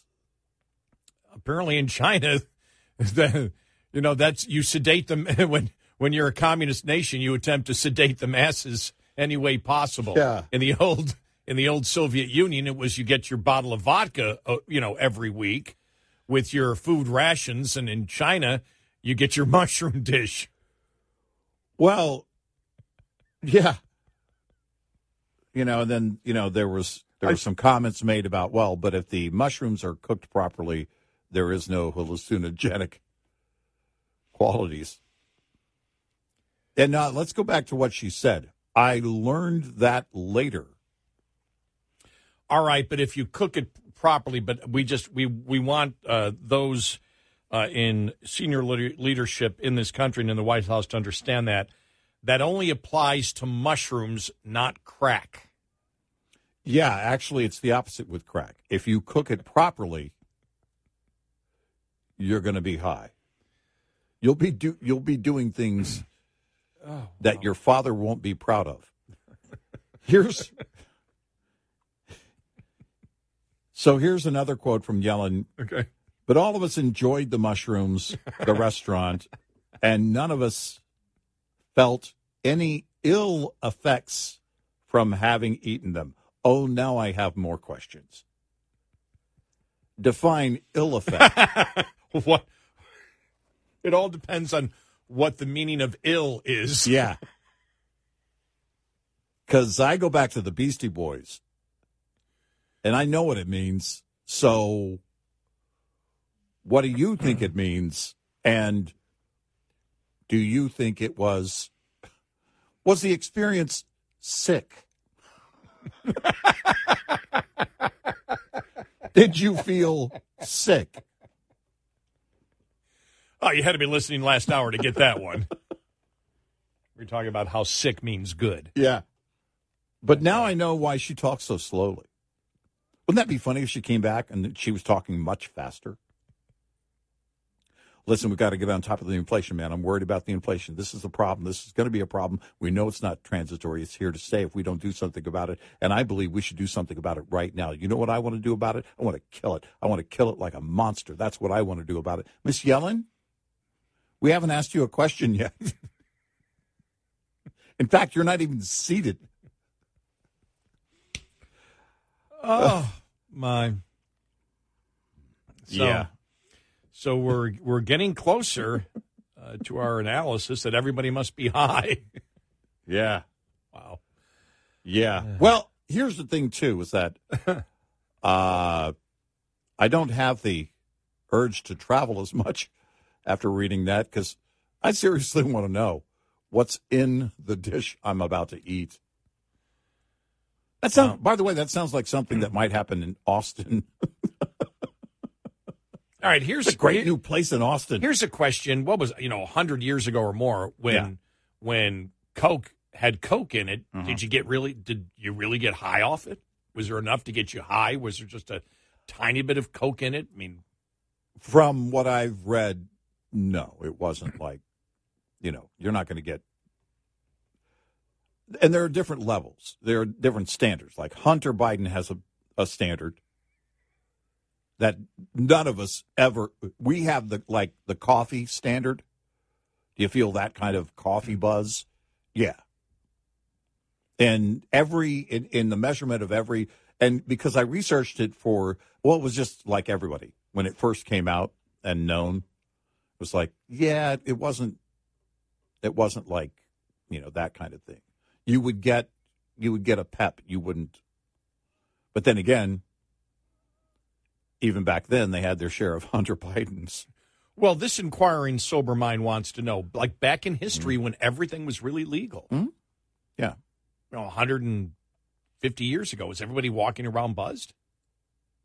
Well, no. If I mean, everything, if everything yes, was, if everything was legal well, back well, then, Well, even because they talk about, in fact, we mentioned coffee, um, history on modern marvels. One of them, one of the episodes was focused on coffee because in pubs, you would show up even at nine or ten a.m. You're drinking ale, you're drinking beer. Well, here in this very young nation that was still becoming a nation, they would show up and then somebody at one of the pubs started brewing coffee. What they noticed was they talked more. and they talked about important things. And according to history, the History Channel, that was the really the birthplace of the ballot process in our society. Is that okay? In those rooms, in those pubs, as they would now get together and drink coffee in the morning, they would have conversations about our society, and then they would, okay, well, let's take a vote. And then you put your whatever your vote is in the hat, blind ballot kind of thing, and then here's what people think. And so polling and balloting kind of, you know, came from that. But up until then, people were drinking beer around the clock. They were so they were influenced by whatever they're taking in. Having said that, people are influenced by coffee. In fact, a guy that decided to start a coffee company named Starbucks made a ton of money up, off of it because they want their buzz. They want their caffeine buzz. Well, I, I was just you know when I when I read that uh, book a long time ago on Lewis and Clark, and they talked about the fact that what hasn't been uh, communicated effectively is the fact that way back then people were really scared about death because Yeah. you, there were no antibiotics. I mean, you broke an arm, Right. you could die. Right. You got a cut, you could die. Mhm. It was a completely different thing. And so, one thing that hasn't been passed down, you know, I don't think in the history books enough, at least that is publicized, is the the fact that if everything was legal back then, you know, what did people do? Think about this. Even as you know, recently as World War II, when you look at December seventh and Roosevelt, Roosevelt was being treated with cocaine on December 7th, 1941. I never knew it till the History Channel had thing on it. That's how that's how, you know, they took swabs of cocaine and put it up your nose in order to relieve the symptoms of a sinus infection and he had a bad sinus infection that day. And the question that's gone down in history is was he buzzed with the decisions he made on December December 7th, you know, Sure. to push, you know, wh- I mean it was the right decision. I'm Right, not questioning right. the decision, but it's really interesting when you look back how we used to treat things, just how rampant, you know, drugs today that are completely illegal. Well, Well, except in Portland, it's uh, would you know were you know I just wonder how widespread were they in in the population going back, and that's a that's actually serious, just a question of interest. Well, no, I, I think uh, it it goes to the state of mind for the commander in chief in that case, right? And and Oh, yeah. Mhm. and which can have how many different influences? Uh, again, whether it's really strong coffee. I worked for a radio station owner that would drink in 108 degrees. This guy would drink steaming hot black coffee all day. Uh, I told you the one time I was driving across the, the, the country when I was Mhm. going to work. I was driving across the Mm-hmm. country to go work at KXL, our great affiliate in in uh, in in Oregon, Yeah. Portland. Yeah. And I was so tired. You know, those times when you I got up in the morning and Mhm. and started driving. I was in Nebraska. Yeah. And I don't know how far I got where I was in Nebraska when when finally I said, you know, I'm just so tired. I'm gonna. I bought some caffeine pills. I popped one. A couple hours later, I had to pull over and go to a hotel early. I was absolutely. It's one of the worst. Let me tell you, it was a ill buzz. Yeah. I mean, I Yeah. felt it was nauseous. Not, it the- was not yeah, I- pleasant I, at all. I, I don't do because And- it's a concentrated amount. Oh, it's horrible. It's not delivered like you know when you're sipping coffee. Think about it, especially like hot coffee. A lot of people will chug it, but if you're sipping coffee, then it's delivered differently, and it's it's more of it in its natural state. You could have you could have gotten me for driving while impaired Yeah, when yeah, I finally pulled over. You could Yeah. have, you could have got me. And it was I- a caffeine pill. yeah. The last time I took one of those over the counter caffeine pills, early mid '90s, Yeah, never again. never again. Yeah, I can't. I can't handle it. Eight six six ninety red eye. We'll be right back with more Red Eye Radio with Eric Harley and Gary McNamara. You are listening to Red Eye Radio live from the Uniden America studio. Uniden, social media at its best. Go to uniden.com today.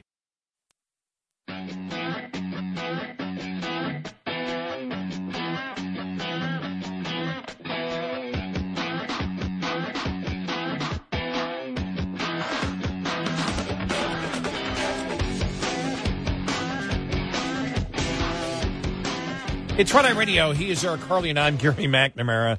Uh, all right, now back to the normal show. He's Eric Harley. I just said I'm Gary McNamara. I forgot about you. Still, uh, Sorry, I I'm- think you said it. Uh, Oh, did I? still, uh, Okay, yeah, all right, all right. Still uh, sipping on my bad radio coffee, but it's good. It's uh, it's fine. Well, I'm I am in the middle of my. Jeez, this sounds so old. Hmm. Is that my- rice pudding? In my mind, you know, in my mind, I'm still 21. Hmm. Is it tapioca? It's tapioca. No, I'm drinking an Atkins strawberry shake. That's Oh. what, that's what I have. All right. Going rogue, huh? I'm just, I'm just giving, I'm The, giving the Ensure wasn't enough. too many carbs. The Ensure has too many carbs. Yeah. yeah, I can't have Yeah. this. You know, yeah. so can't can't have that. It's like, Mm. Is there anything? Is there anything left of my youth? No. A No, semblance No. of my golf game? Little music, like you know. Yeah, some music. But yeah. keep it down, would you? Yeah, but even lately, I've been going to the classic rock stuff. Mhm. you know, the, the concerts.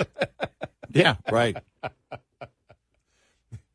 I, I have to tell you this because a couple of years ago, I love a band out of uh, out of uh, uh, West Virginia, I believe, called Crack the Sky. Mm-hmm. They were on Rolling Stone's like top 50 prog rock albums of all time. Their initial one in 75. Went to a concert about two years ago. Everybody in front of us is in walkers. Oh, And these guys are really intense. Wow. Hard rock, and it's Wow. like walkers. Hmm. I'm old.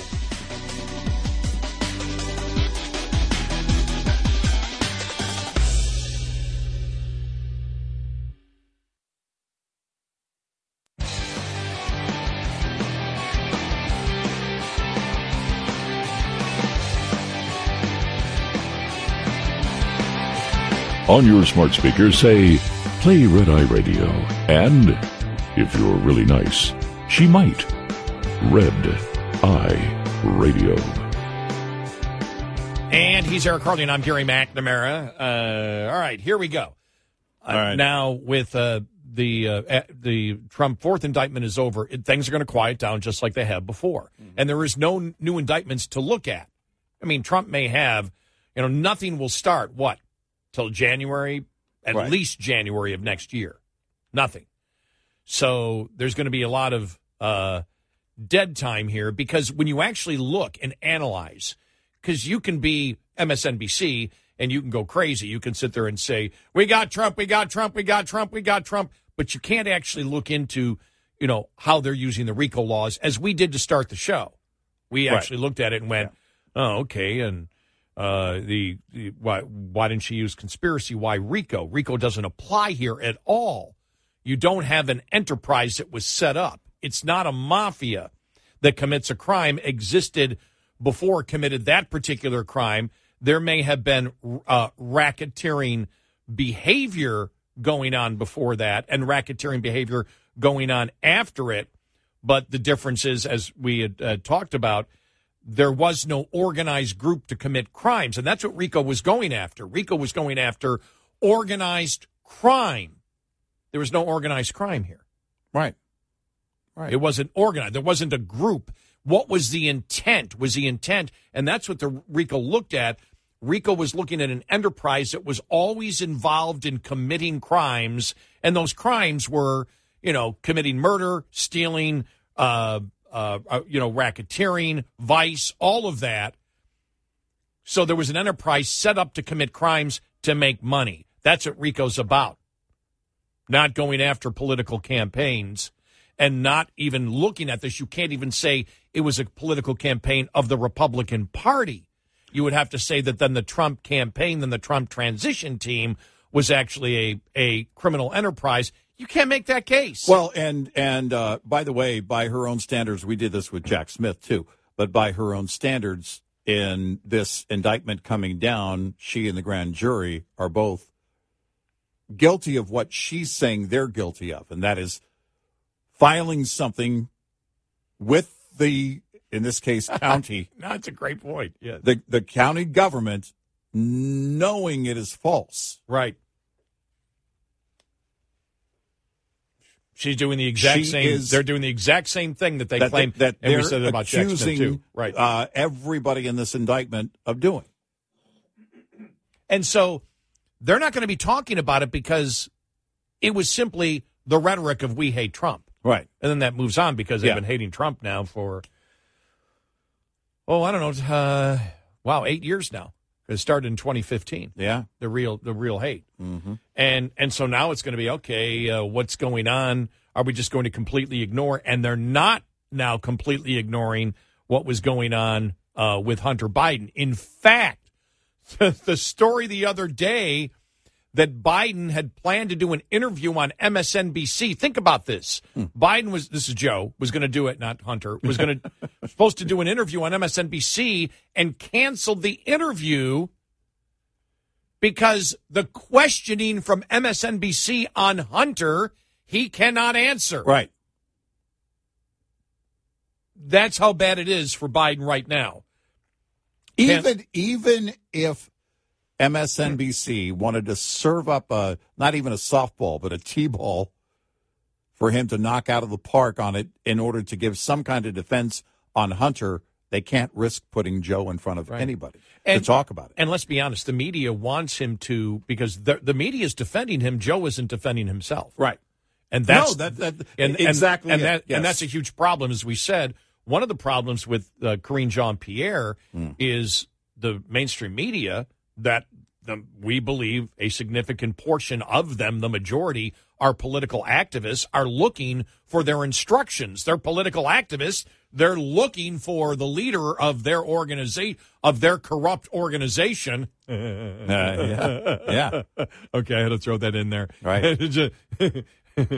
I mean, that would be by the Democrat standard, right? Yeah. Yeah. Uh, by the Georgia Attorney General's uh, or the county uh, uh, uh, uh, DA's Yeah.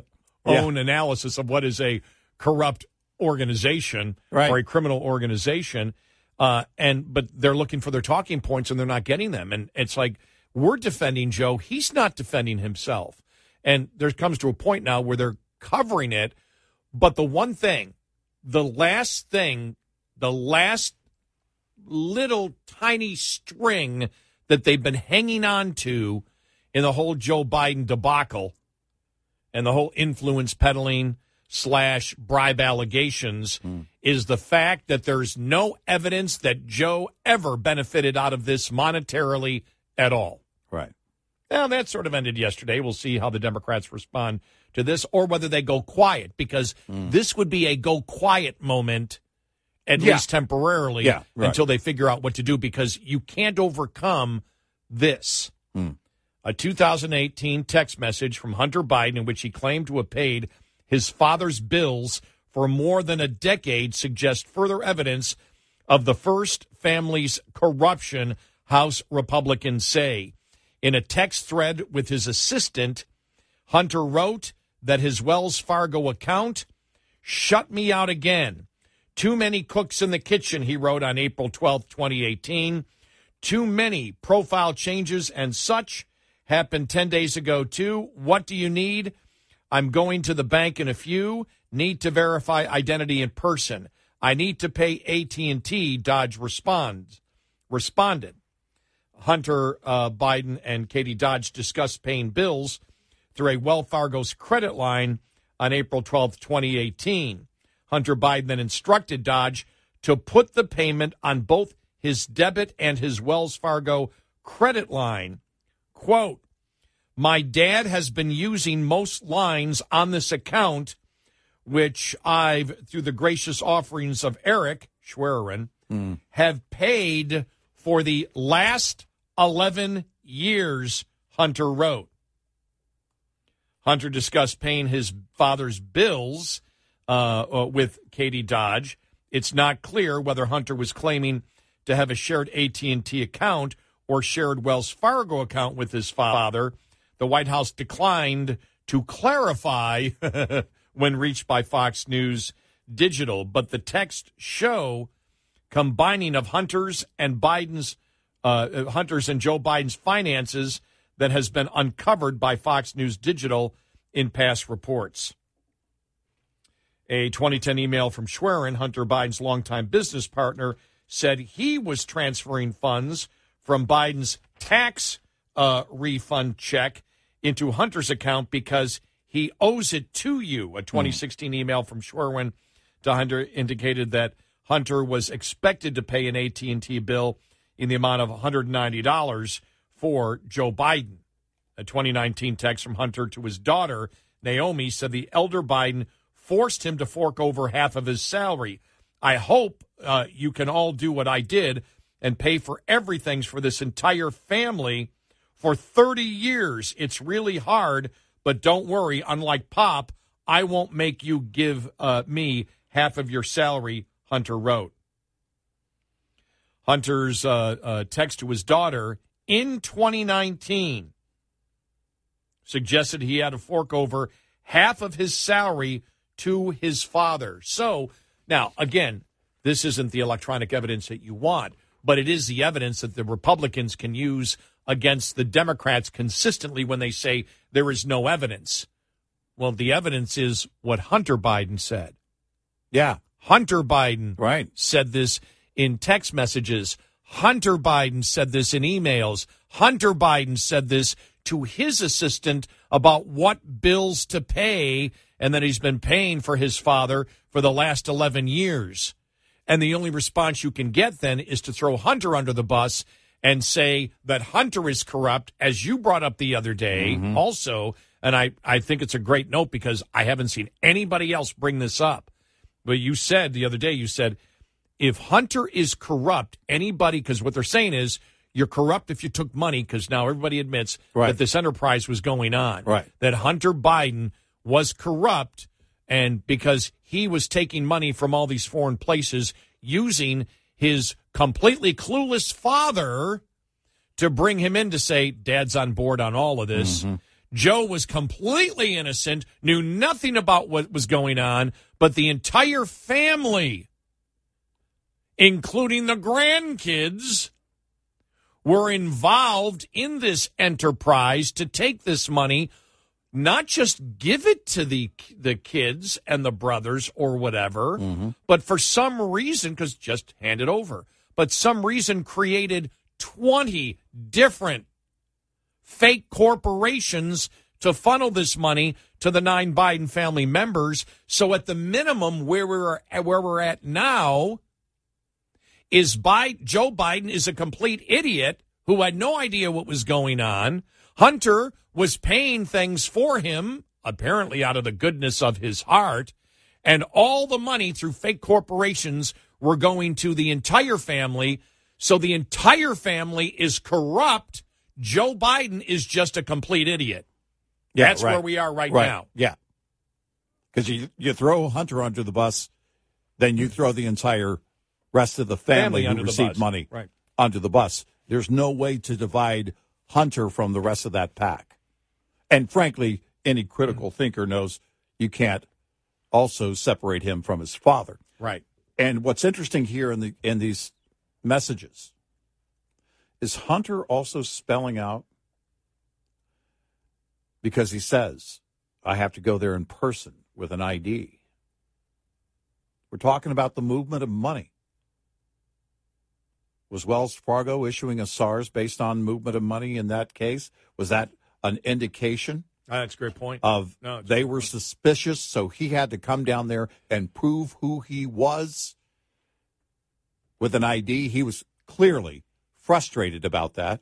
Oh yeah, because uh, I mean, I've we've all opened up our checking accounts and savings accounts and moved money in our Right. accounts for years and never Right. had to provide ID. Right. And I- unless unless we're at the bank taking out cash at that moment. Exactly. And and I've never had to pay my father any of the money I got from Ukraine. Was that my outside voice? Um, so well, well, and well, that's the that's the thing because what you're saying is that uh, you know that number one, the um, implication is not that he was voluntarily giving the money because the complaint that he's been doing it for Right. 30 years, Right, was- exactly. was not that I have to do, you know, that I am doing it willingly because I'm a good son. It's like, no, hopefully you won't have to do this like I'm have to do it for pops. Like it's a have to. Well, that I owe him that. this. Well, why did well, that's it. why He's- did why did Hunter Biden owe money to his father for 30 years and then mention that he's been doing it uh, uh, with the with the Schwerin thing for 11 years, which would go back to 2007 Right. to 2018, would be those 11 years when his father was employed as vice president uh, of the United States. Right. And and Excuse me, not at that point. No, he was a senator and then became senator and then then vice VP. president of the United States. But he could look. Uh, they talked about him being the poorest member of the Senate or whatever, but he had the ability, a, a lot of ability to make money, and it turns out he was. He was making money. The media didn't know about it at the time, but he was making money, and and that's that was just lined out in those messages from Hunter Biden. That was money going to his dad. So w- why would his dad? And and that's the thing because he implies that he had to give right. half. Right. And so our point is not in the legal case, but the political case of the media attempting to defend him. That keeps going away, going away, which forces more of them to actually cover what is going on and whether it's legit or not and get into the minutia of it mm-hmm. or just completely ignore the story from this point on when the story's as hot as it's ever been. Yeah, and it's only going to get hotter. And especially now with Trump and all the indictments that he's gone through the last six months, that's over. Well, think about now, it. Nothing's Tho- Those gonna- waves right. have already been made now, and the Georgia indictments already. That was the last one, really, that everybody Yep. was waiting on. Well, now there's no more legal action on those, so everything will be focused on Hunter and Joe. 86690 Red Eye. Lines open for your calls. 866 90 Red Eye on Red Eye Radio.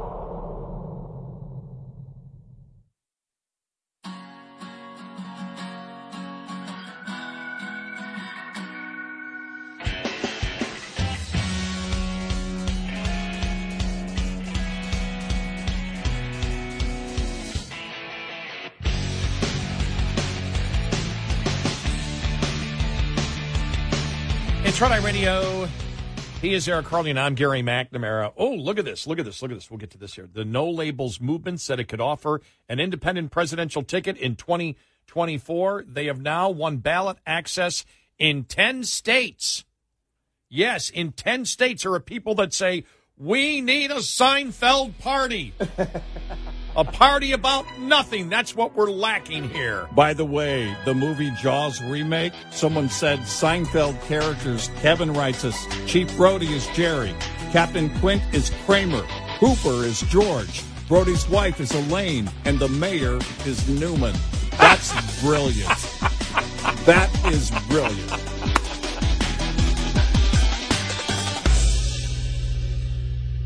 This is Red Eye Radio on Westwood One.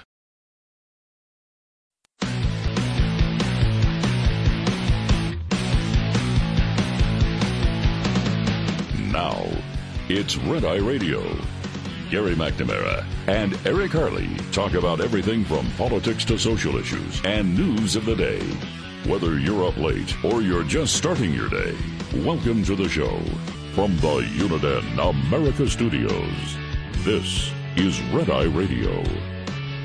All across the USA and around the world, we are Red Eye Radio. Eric Harley over there, Gary McNamara here. You're probably saying, but it didn't come out of a left and right speaker. I apologize for that. You know, you being over there, me being over here. Yeah. No, it comes out of the same speakers every time. Okay, you. I've got two stories here. What do you got? All right, here we go. The- Both on EVs. All right. Tesla launches new Model S and Model X with shorter range and cheaper prices. Because that's what people are looking for in electric vehicles shorter range vehicles. It shows you the problem that they're having the Yeah. cost of electric vehicles. Right. Well, what what do you do like if you're a um if you were one of the gasoline OEMs, what did they do in the past? When it came to economy cars, that meant smaller car. Mm-hmm. So now, smaller car, except the difference between the two is that when you bought a smaller car, you got better range You got better gas mileage. Right. It was done because the price of the fuel was going up. It was done so that people could get longer distances out of that energy, not shorter. And now it's, oh, you can't afford it? Okay, we'll get you one that goes four blocks. It's four blocks. But the good news, it charges in under an hour.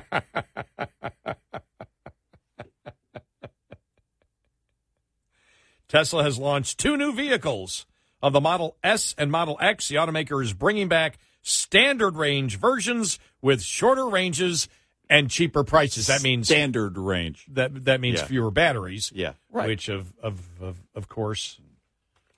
Yeah. But this is, this is as we have said many times before, this is the first time in the history of the United States where the government is forcing products that are less efficient and less productive and cost more on the American public.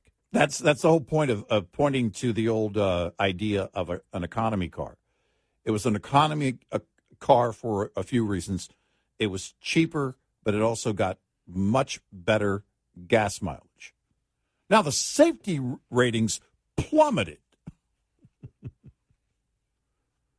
Nonetheless, you could get more out of the vehicle. You could go further dis- distances with less money. And now we're doing the opposite. And you saw the lawsuits that are being filed on electric vehicles saying what they say the range is is not what it is. Mm. Oh yeah, we talked no, about that a couple weeks ago. The, it's this But- is the problem with today's technology is that everybody is a reviewer. It doesn't matter. You're going to share your opinion about something. And if you spend the guy was it the Canadian guy that bought the F-150 Lightning? Oh yeah, Oh spent hundred and fifteen thousand dollars. You oh, know, oh, by the way, make sure you do your Hold it. research. Hold Uh-huh. it. There was a complaint that uh, the the article. I don't know if you saw that. Mm. The the left was furious at that because it was hundred and fifteen thousand Canadian. Oh, oh, that's not much different. So that means it only cost five bucks American. That's right. So that's It's a bargain. And you know, the reviews will keep coming.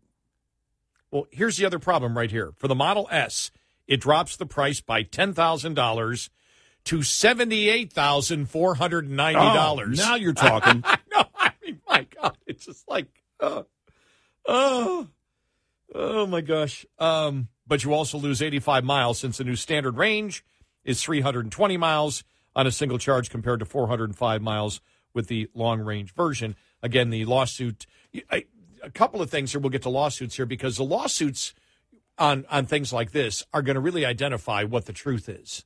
Yeah.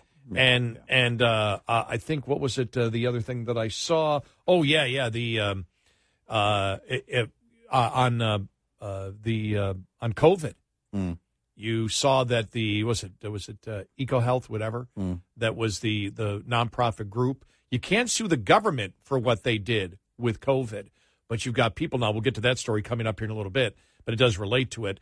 Uh, that they are people are suing for uh, family members dying of COVID because EcoHealth financed the research. Since you can't go after the government that did it, you go after the nonprofit that isn't the government that was involved with the government in doing it. Mm-hmm. And so they're going after the, but that's how you get the information from the government because whatever EcoHealth had, the government was involved in, in as we know, in uh, uh, in giving them money. But they said they financed it, they caused it, they they they financed it, they released it. Yep. And it's like negligence. It's like whoa. Yeah. And it's like, wow, what a lawsuit that's going to be. You want to get to the truth on things. Hmm. We stated that on um, on uh, on COVID, electric vehicles, uh, just on on so many different things. Lawsuits, uh, the the on uh, the uh, radical transgender movement. What's Yep. going to stop that? Right. Is lawsuits. Lawsuits. Yep. Lawsuits. So something that the Democrats love Mm-hmm. may help defeat a ton of things that they actually believe in. Right. Uh, but that one there on the um, electric uh, vehicles. But the first time in history that we've had that we promote a new technology that gives you that's more expensive, gives you less productivity and efficiency. Right. And the reason is, and you say, well, how could that happen? Because it's not the marketplace introducing it; it's government subsidies. Yep. And so, what do you get? You get this kind of insanity. Mm-hmm. Biden touts fair transition to green auto industry as workers' pay is cut.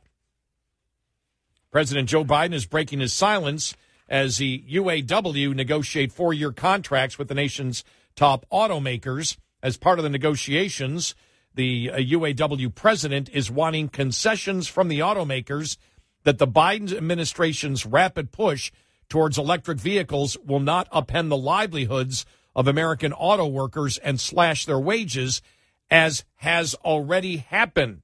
Among its demands, the UAW wants Biden to require that GM, Ford, uh, and others maintain a middle class wage for auto workers when they are moved to EV plants in the future if they want to secure billions in taxpayer funded subsidies via the president's Inflation Reduction Act.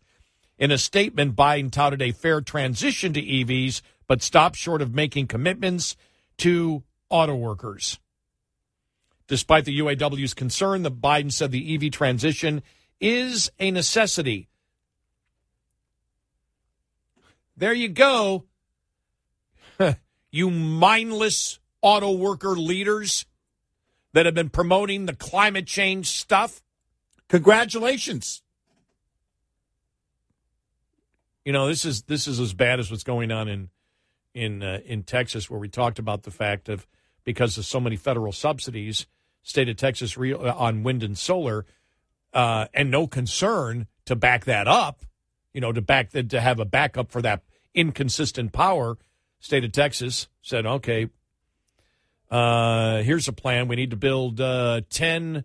Uh, what was it? Ten? I forgot the number. Ten uh, gas generation plants that immediately can be put online if need be if we get in a situation of no wind or it's dark out and no wind. God. But we'll only be using them 10% of the time. So we need to subsidize the wind. We need to subsidize the solar. We need to subsidize something that you wouldn't need to subsidize natural gas plants. So all the power needs to be subsidized, which means your premiums will go up and general taxpayer money will go in to supporting the entire grid because they can't make a profit on it. That's by yeah. the way, that's the, that's what Bidenomics is.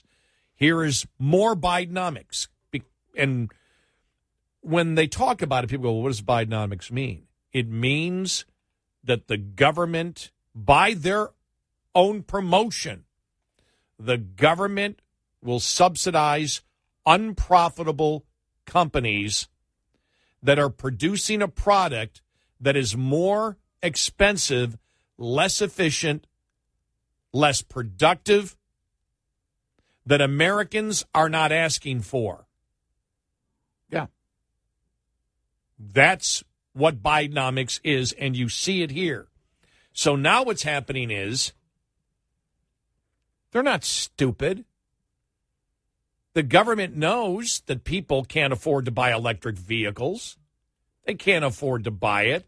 They couldn't. We were getting to the point where they couldn't afford gas vehicles, and now gas vehicles, because the auto companies have to subsidize electric, are becoming more expensive. We started talking about it a few years ago. What are we have? You're going to take out a 15 year or 30 year mortgage on your vehicle? Hmm. I mean, that's where we're headed because they're becoming so incredibly expensive. I was uh, I was looking at um, the other day uh, on uh, on YouTube. I love I love seeing people that would do things that I would never do, but I find it interesting that they're doing it. And the tiny homes. you can now buy a tiny home cheaper than you can electric vehicles. Yeah. Right. It's like so housing is now becoming cheaper. Maybe not great housing, Not a lot of housing. not a, okay, I'll say that. It could be great housing but not a lot of housing because some people like it and some of them are really cute. But I don't wish to live in a cute closet. Some people do. and and I'm very fascinated by those who do. Uh, but here it is the re- the reality. So the government has mandated that the public we're going to choose. Think about this. Joe Biden is deciding what you should buy. That's the incredible trust we have put in his unbelievable intellect to manage an economy and the products that you should buy. That he himself couldn't afford if it weren't for Hunter. Great point. or or Ukraine and China. Yeah. and and so they know they know that the automobile companies cannot make a profit on this. And that's why Biden is saying, "Oh, this is we need to have, uh, you know, fair things done here." But as of yet, he hasn't said, "But you need to negotiate and give them this certain wage because they know they can't do it." No. There's and no this way. this is a continuation. We saw what Biden did. Biden didn't give a damn about unions. No. Didn't care about unions. He doesn't first care thing, about jobs. First first thing he did was say, you know, uh, you know, cut the Keystone pipeline. Go learn to code. Yeah, go learn to code. We don't care about if you're a union worker or not. We just care about getting fewer because this is what it's all about. It's fewer people being able to buy cars. Yeah. That's what it's about. Yes. and and so fewer cars will be sold they'll be more expensive the automobile companies will shrink. They won't be able to pay decent wages. And so the unions are screaming. Understand that the unions are screaming for you the taxpayer to subsidize their wages because the government has chosen what automobile products you have to buy and will have no choice as to what to buy. Mm-hmm. And they know they can't make a profit on it, so the subsidies will even get greater, which means you, the taxpayer, can't afford to buy a vehicle that you're subsidizing. And then the union workers aren't saying we want the profits from the company. They're saying we want taxpayer dollars. That's where unions are today. The Automobile Workers Union. Anybody believe that's the way to run an economy? Into the ground, yes. Oh, okay. That's the insanity of it. Tell us where we're wrong. 866 90 Red Eye. Hi, I'm Jen Loomis, a transport safety expert at JJ Keller, and I'm here to share a tip on compliance, safety, accountability. Compliance, Safety, Accountability, or CSA, is the FMCSA Safety Compliance and Enforcement Program. Its goal is to hold motor carriers and drivers accountable for highway safety and to reduce crashes, injuries, and fatalities on our roads. CSA does this by assessing the safety performance of motor carriers and drivers based on data collected during roadside inspections, crash reports, and FMCSA investigations. Based on the data that is compiled, motor carriers are assigned a score. The carrier is then grouped with other carriers who have had a similar number of safety events. Carrier scores within the group are then ranked to determine intervention priority. Low scores are better, so carriers with the highest scores are those that are most likely to be targeted for intervention by the FMCSA.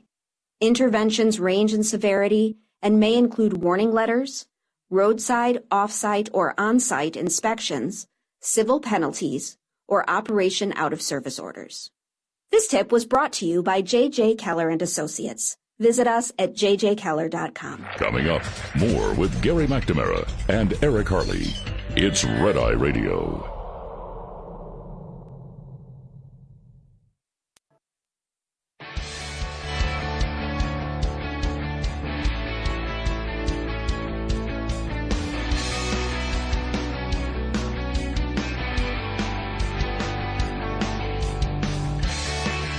It's Red Eye Radio. He's Eric Harley, and I'm Gary McNamara. On electric vehicles, let's go to Jimmy in Alabama. Jimmy, welcome. You're on Red Eye Radio. Hi, Jimmy.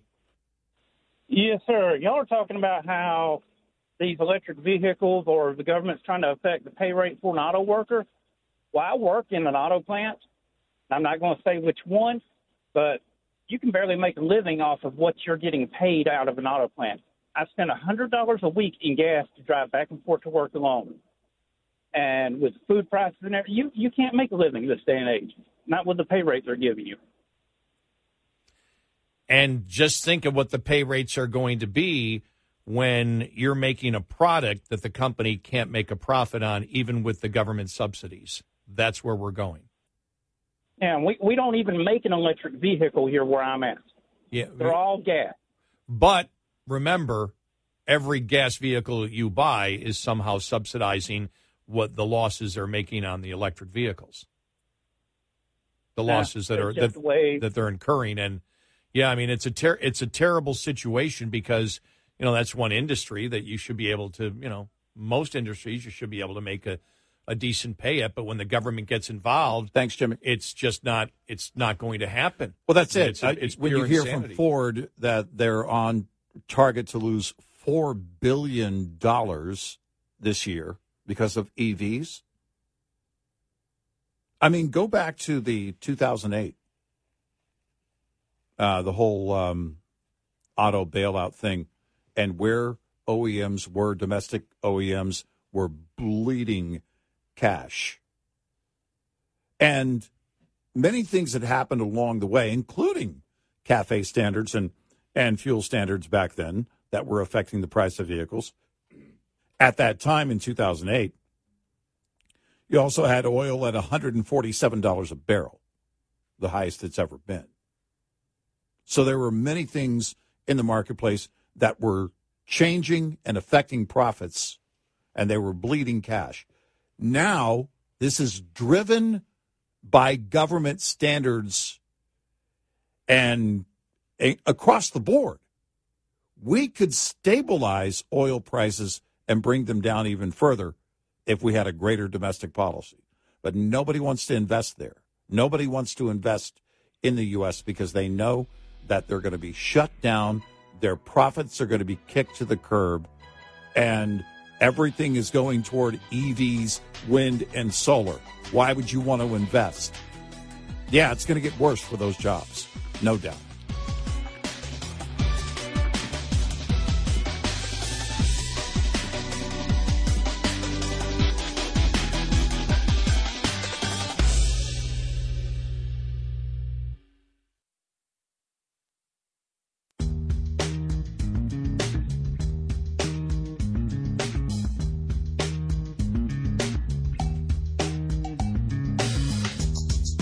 Listening to Red Eye Radio from the Uniden America Studios.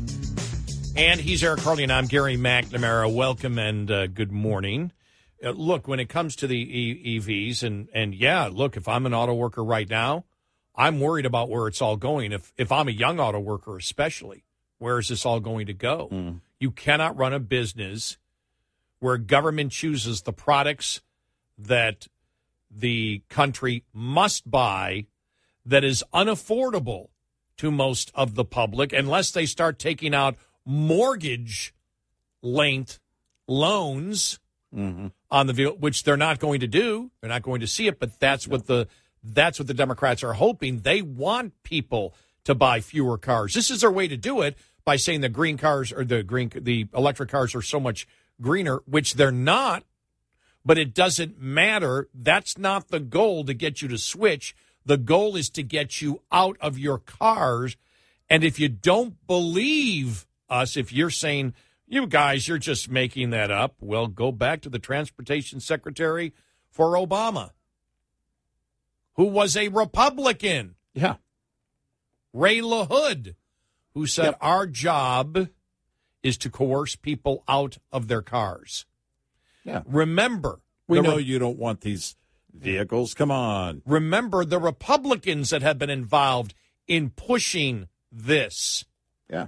You have Republicans like Newt Gingrich, who really was the first to sit on a bench with Nancy Pelosi mm-hmm. and talk about climate change. And it's time to contact your congressperson and tell them that climate change is serious during that Super Bowl ad. Yeah. The same Newt Gingrich, I'll remember hmm. watching that on TV, or some kind of breakfast in New England, where he said, it really doesn't, making the point, really doesn't matter whether climate change is real. We can't fight the momentum. Yeah, we need to get hip, implying that Republicans need to come around to the modern way of thinking. Yep. That was Newt Gingrich. Remember, we don't live in the bubble of today. We remember, and we will go after Republicans who believe that the state should subsidize vehicles that people don't want and are too expensive. It doesn't end there. Even in the state of Texas, before we had Free Zola, Governor Abbott, the Republican governor, and for the most part, a good governor. Proudly accepted awards for being the number one win state. Mm-hmm. That was just a few weeks before Free Zola, if you remember that. Mm-hmm. Donald Trump, who talked about the Lordstown EV plant and what a wonderful, this is the way to build it and how it is the way of the future. Donald Trump said that. The same Donald Trump that believes you should be subsidizing the ethanol industry. Who needs who needs to be angry at Democrats when you have Republicans promoting the same thing? Maybe not as often as Democrats, but they still promote the exact same philosophy. And think about it. Trump, Abbott, Ray LaHood was a Republican uh, in in Congress for a while, uh, and Newt Gingrich. You would look at that and say, well, those are a lot of the people that uh, are viewed as conservatives. They got snookered or willingly went in because they believed that the subsidies will help a key constituency, help them get reelected. Well, it didn't. If you think about it, it didn't hurt them. No, didn't hurt them at all. So what does it tell you? Right. The rank and file. Yeah, we're okay with it. rank and file Republicans, yeah. Yeah. Yeah. Well, we brought it up with Trump and Lordstown, and people mm-hmm. were furious at us. Mm-hmm. Trump supporters. Well, he's a businessman, and he knows what he knew squat about that. Well, he got burned big time on that. Just because he's Donald Trump doesn't mean he doesn't have stupid ideas. 2035 is just around the corner. And the same with Gingrich, by the way, And it's because he was viewed Yeah. as an ultimate conservative. and it's gonna it's gonna make it or break it. And the only way you make it with the 2035 mandate is how? Tons of government money. Money. It will still fail. But man, we'll keep trying, won't we? Let's go to Jim in Michigan, another UAW member. Jim, welcome. You're on Red Eye Radio. Hi, Jim. Good morning. How you guys doing? Very good. Thanks for calling. Uh, well, the the EV industry itself, we know uh, in the big three here as a worker that the EVs are not the future. It, we are going to lose two thirds of the UAW workforce to the EV market, and EVs are going to limit people on how much travel they can do. You can get in your car now, and if you want to drive from Michigan to Texas, it takes you two days. If you have an EV, it's going to take you five days, maybe six, to get there. You're not going to get the mileage out of them. And it's almost like the government sticks their fingers in because they want to control how people travel. They don't want you leaving your area. It it bothers me that they're mandating these uh, EV vehicles, and they're highly toxic to the environment. You still need fossil fuel to build them. Uh, it's it's mind-boggling what they're pushing on us, and we're going to lose a lot of workforce, and it's going to destroy the automotive industry. Well, you know a what lot of our suppliers. Yeah, you know, go you, you know, may limit travel more than actually just the capability of EVs is the cost of EVs, because remember Mm-hmm. they're being subsidized. I mean, the, the that's what the Inflation Reduction Act subsidized them more. Think about it when Tesla's talking about okay, we're going to build a new model that uh, goes uh, uh, that doesn't go as far, uh, uh, but it costs less, and it's still seventy eight thousand dollars. Tell me right now who can afford a seventy eight thousand dollar car, and that's a car that is not just subsidized on the end of of uh, of of you know the government credit afterwards, but the battery subsidies and the manufacturing process, the plant subsidies that happen in order to get you know initially to get these companies uh, on board, and so yeah, you look at it and you say the goal has to be to get people out of vehicles. Otherwise, why are they doing it? Yep. Yep. Yeah. Thanks, Jim. Thanks, Jim. We appreciate the Appreciate call. the Let's go to Stephen in Massachusetts. Or Steve. Steve, welcome. You're on Red Eye Radio. Welcome to the show. Hi. Hi, how are you guys doing? Very um, good. I, I can prove what you just said beyond any shadow of a doubt. All you got to do is go onto Google and type in climate change public transportation, and you will not believe how many boring uh, articles from urban planning books because it has to do with them getting mad about white flight and they want you out of your car and they want you living in the city. This has been their plan for a long time. Oh yeah, yeah, sure, yeah, absolutely. Well, on one end, it might have been to get people back in the cities, but on everything else, from from crime and drugs, it's to get people out of the city. Well, now they can't keep people in the city because of their own other plan. Yeah, exactly. I mean, which which went haywire. Their plans are diametrically opposed. Thanks, Steve. Yeah, thanks. Which tells you they weren't plans at all. if you'd actually planned it properly.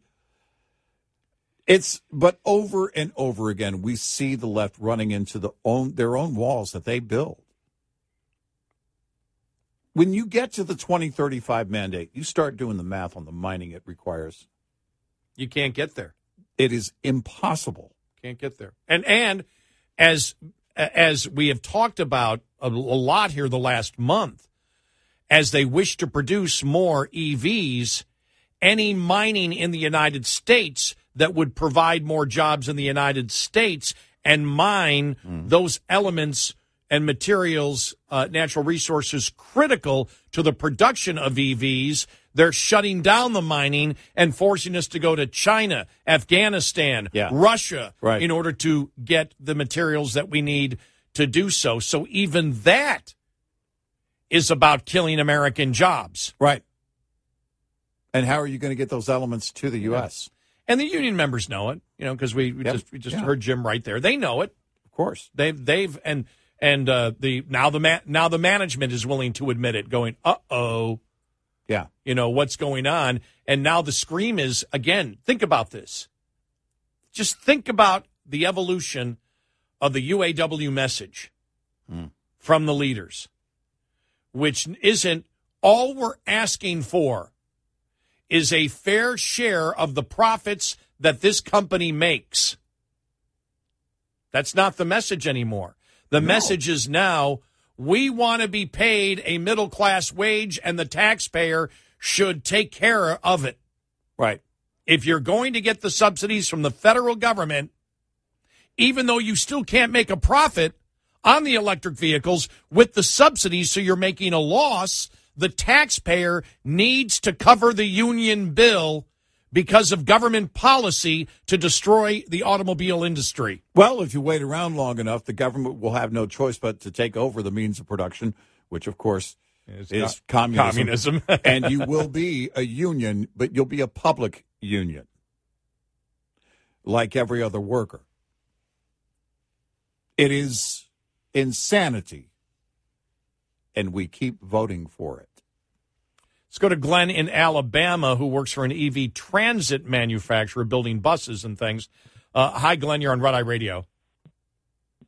Good morning, guys. I, Hey. I do work for a, a company. We build EV public transit, and I just Yeah, we're just having we're having pro- yeah we're having problems. Yeah, with Sorry your, your we're sorry. Yeah, we're in problems about with your that. call. Yeah. yeah, they're breaking up. Yeah. Uh, you saw that the uh, the one EV bus makers uh, filing a bankruptcy, Bankruptcy, yes. and ultimately, it comes back to where's the demand. There is no demand for it. What little demand there is should never be subsidized. If the wealthy want to have their EVs, great. Let them pay the full price. The last caller was going to talk about supply chains disruptions, and that Mm. was uh, electric buses get billions in federal aid. A top maker, this is just from over the weekend, a Mm-hmm. top uh, maker just went bankrupt. Proterra helped kickstart the transition to battery powered buses, Yeah. but as federal aid arrives and has been there for them, the company has struggled with inflation and supply chain disruptions. Right. But the buses are like, look, we can be subsidized because the government and pseudo government agencies are going to be buying them. Yeah. They'll be forced to buy them. There was a So- video that went viral, by the way, on uh, on a electric vehicle, uh, electric bus, and they were using a diesel powered generator, a diesel powered heater rather, to heat it in the colder months. And these are the things you look at. These are the things that you break down and you ask yourself, all right, seriously, where is the demand? Public transportation has been one of those things, and it depends on where you live. But in most areas, it doesn't make sense. And it doesn't make money. It has to be subsidized. There has to be public money to keep it going because there's no real demand for it. But then you then you throw in on top of that EVs. Why? Oh, they're much more profitable. No, they're not. They're much uh, for those municipalities. They're going to be much easier. No, they're not. They're they're not going to be less expensive or easy. Logistically, they're going to be a nightmare, and they're going to be more expensive. So we need to subsidize the subsidies. That's the problem. Is we don't have enough money going into the money. We need subsidies for the subsidies. That's what we're doing in Texas. Yeah. Well, the natural gas now needs to be subsidized because that's not going to be running full time. So in, we need- in order to support wind in order and to solar, support the, which is to be the backup subsidized, for the wind and solar, which is subsidized, because, which is not, yeah, which not- is not consistent, and also gets public money. Yes. The problem is we're not spending enough public money. Yeah, that's the problem. 866 90 Red Eye. Lines open for your calls. 866 90 Red Eye on Red Eye Radio.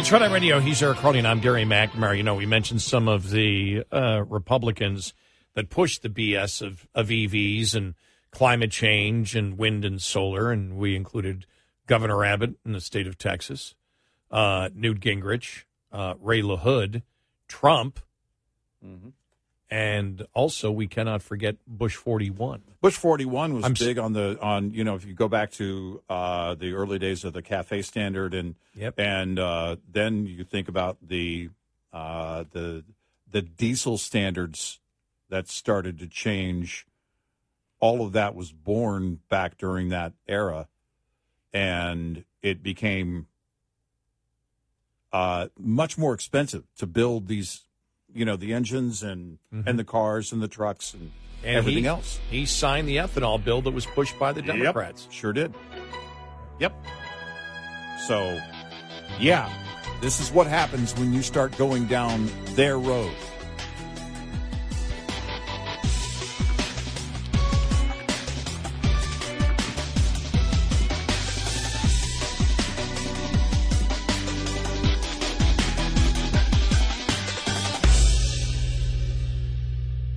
This is Red Eye Radio on Westwood. Every story eventually comes to an end. This June, hear the final episode of season two of the hit podcast series In the Red Clay, Durham. In the Red Clay tells the unbelievable true story of Billy Sunday Birt, the most dangerous man in Georgia history. In the podcast that people are calling riveting, incredibly moving, captivating, and addicting. Binge seasons one and two of In the Red Clay now, wherever you listen. Hey guys, welcome to the Candy Valentino Show. I'm Candy Valentino. I was a founder before I could legally order a drink, and for more than two and a half decades, I've built, scaled, acquired, and exited multiple businesses in diverse industries. Now, my goal is to help you by sharing the knowledge that I've learned, the mistakes that I've made, and the wisdom that I've developed over my journey. Bi weekly episodes every Monday and Thursday. The Candy Valentino Show, wherever you listen.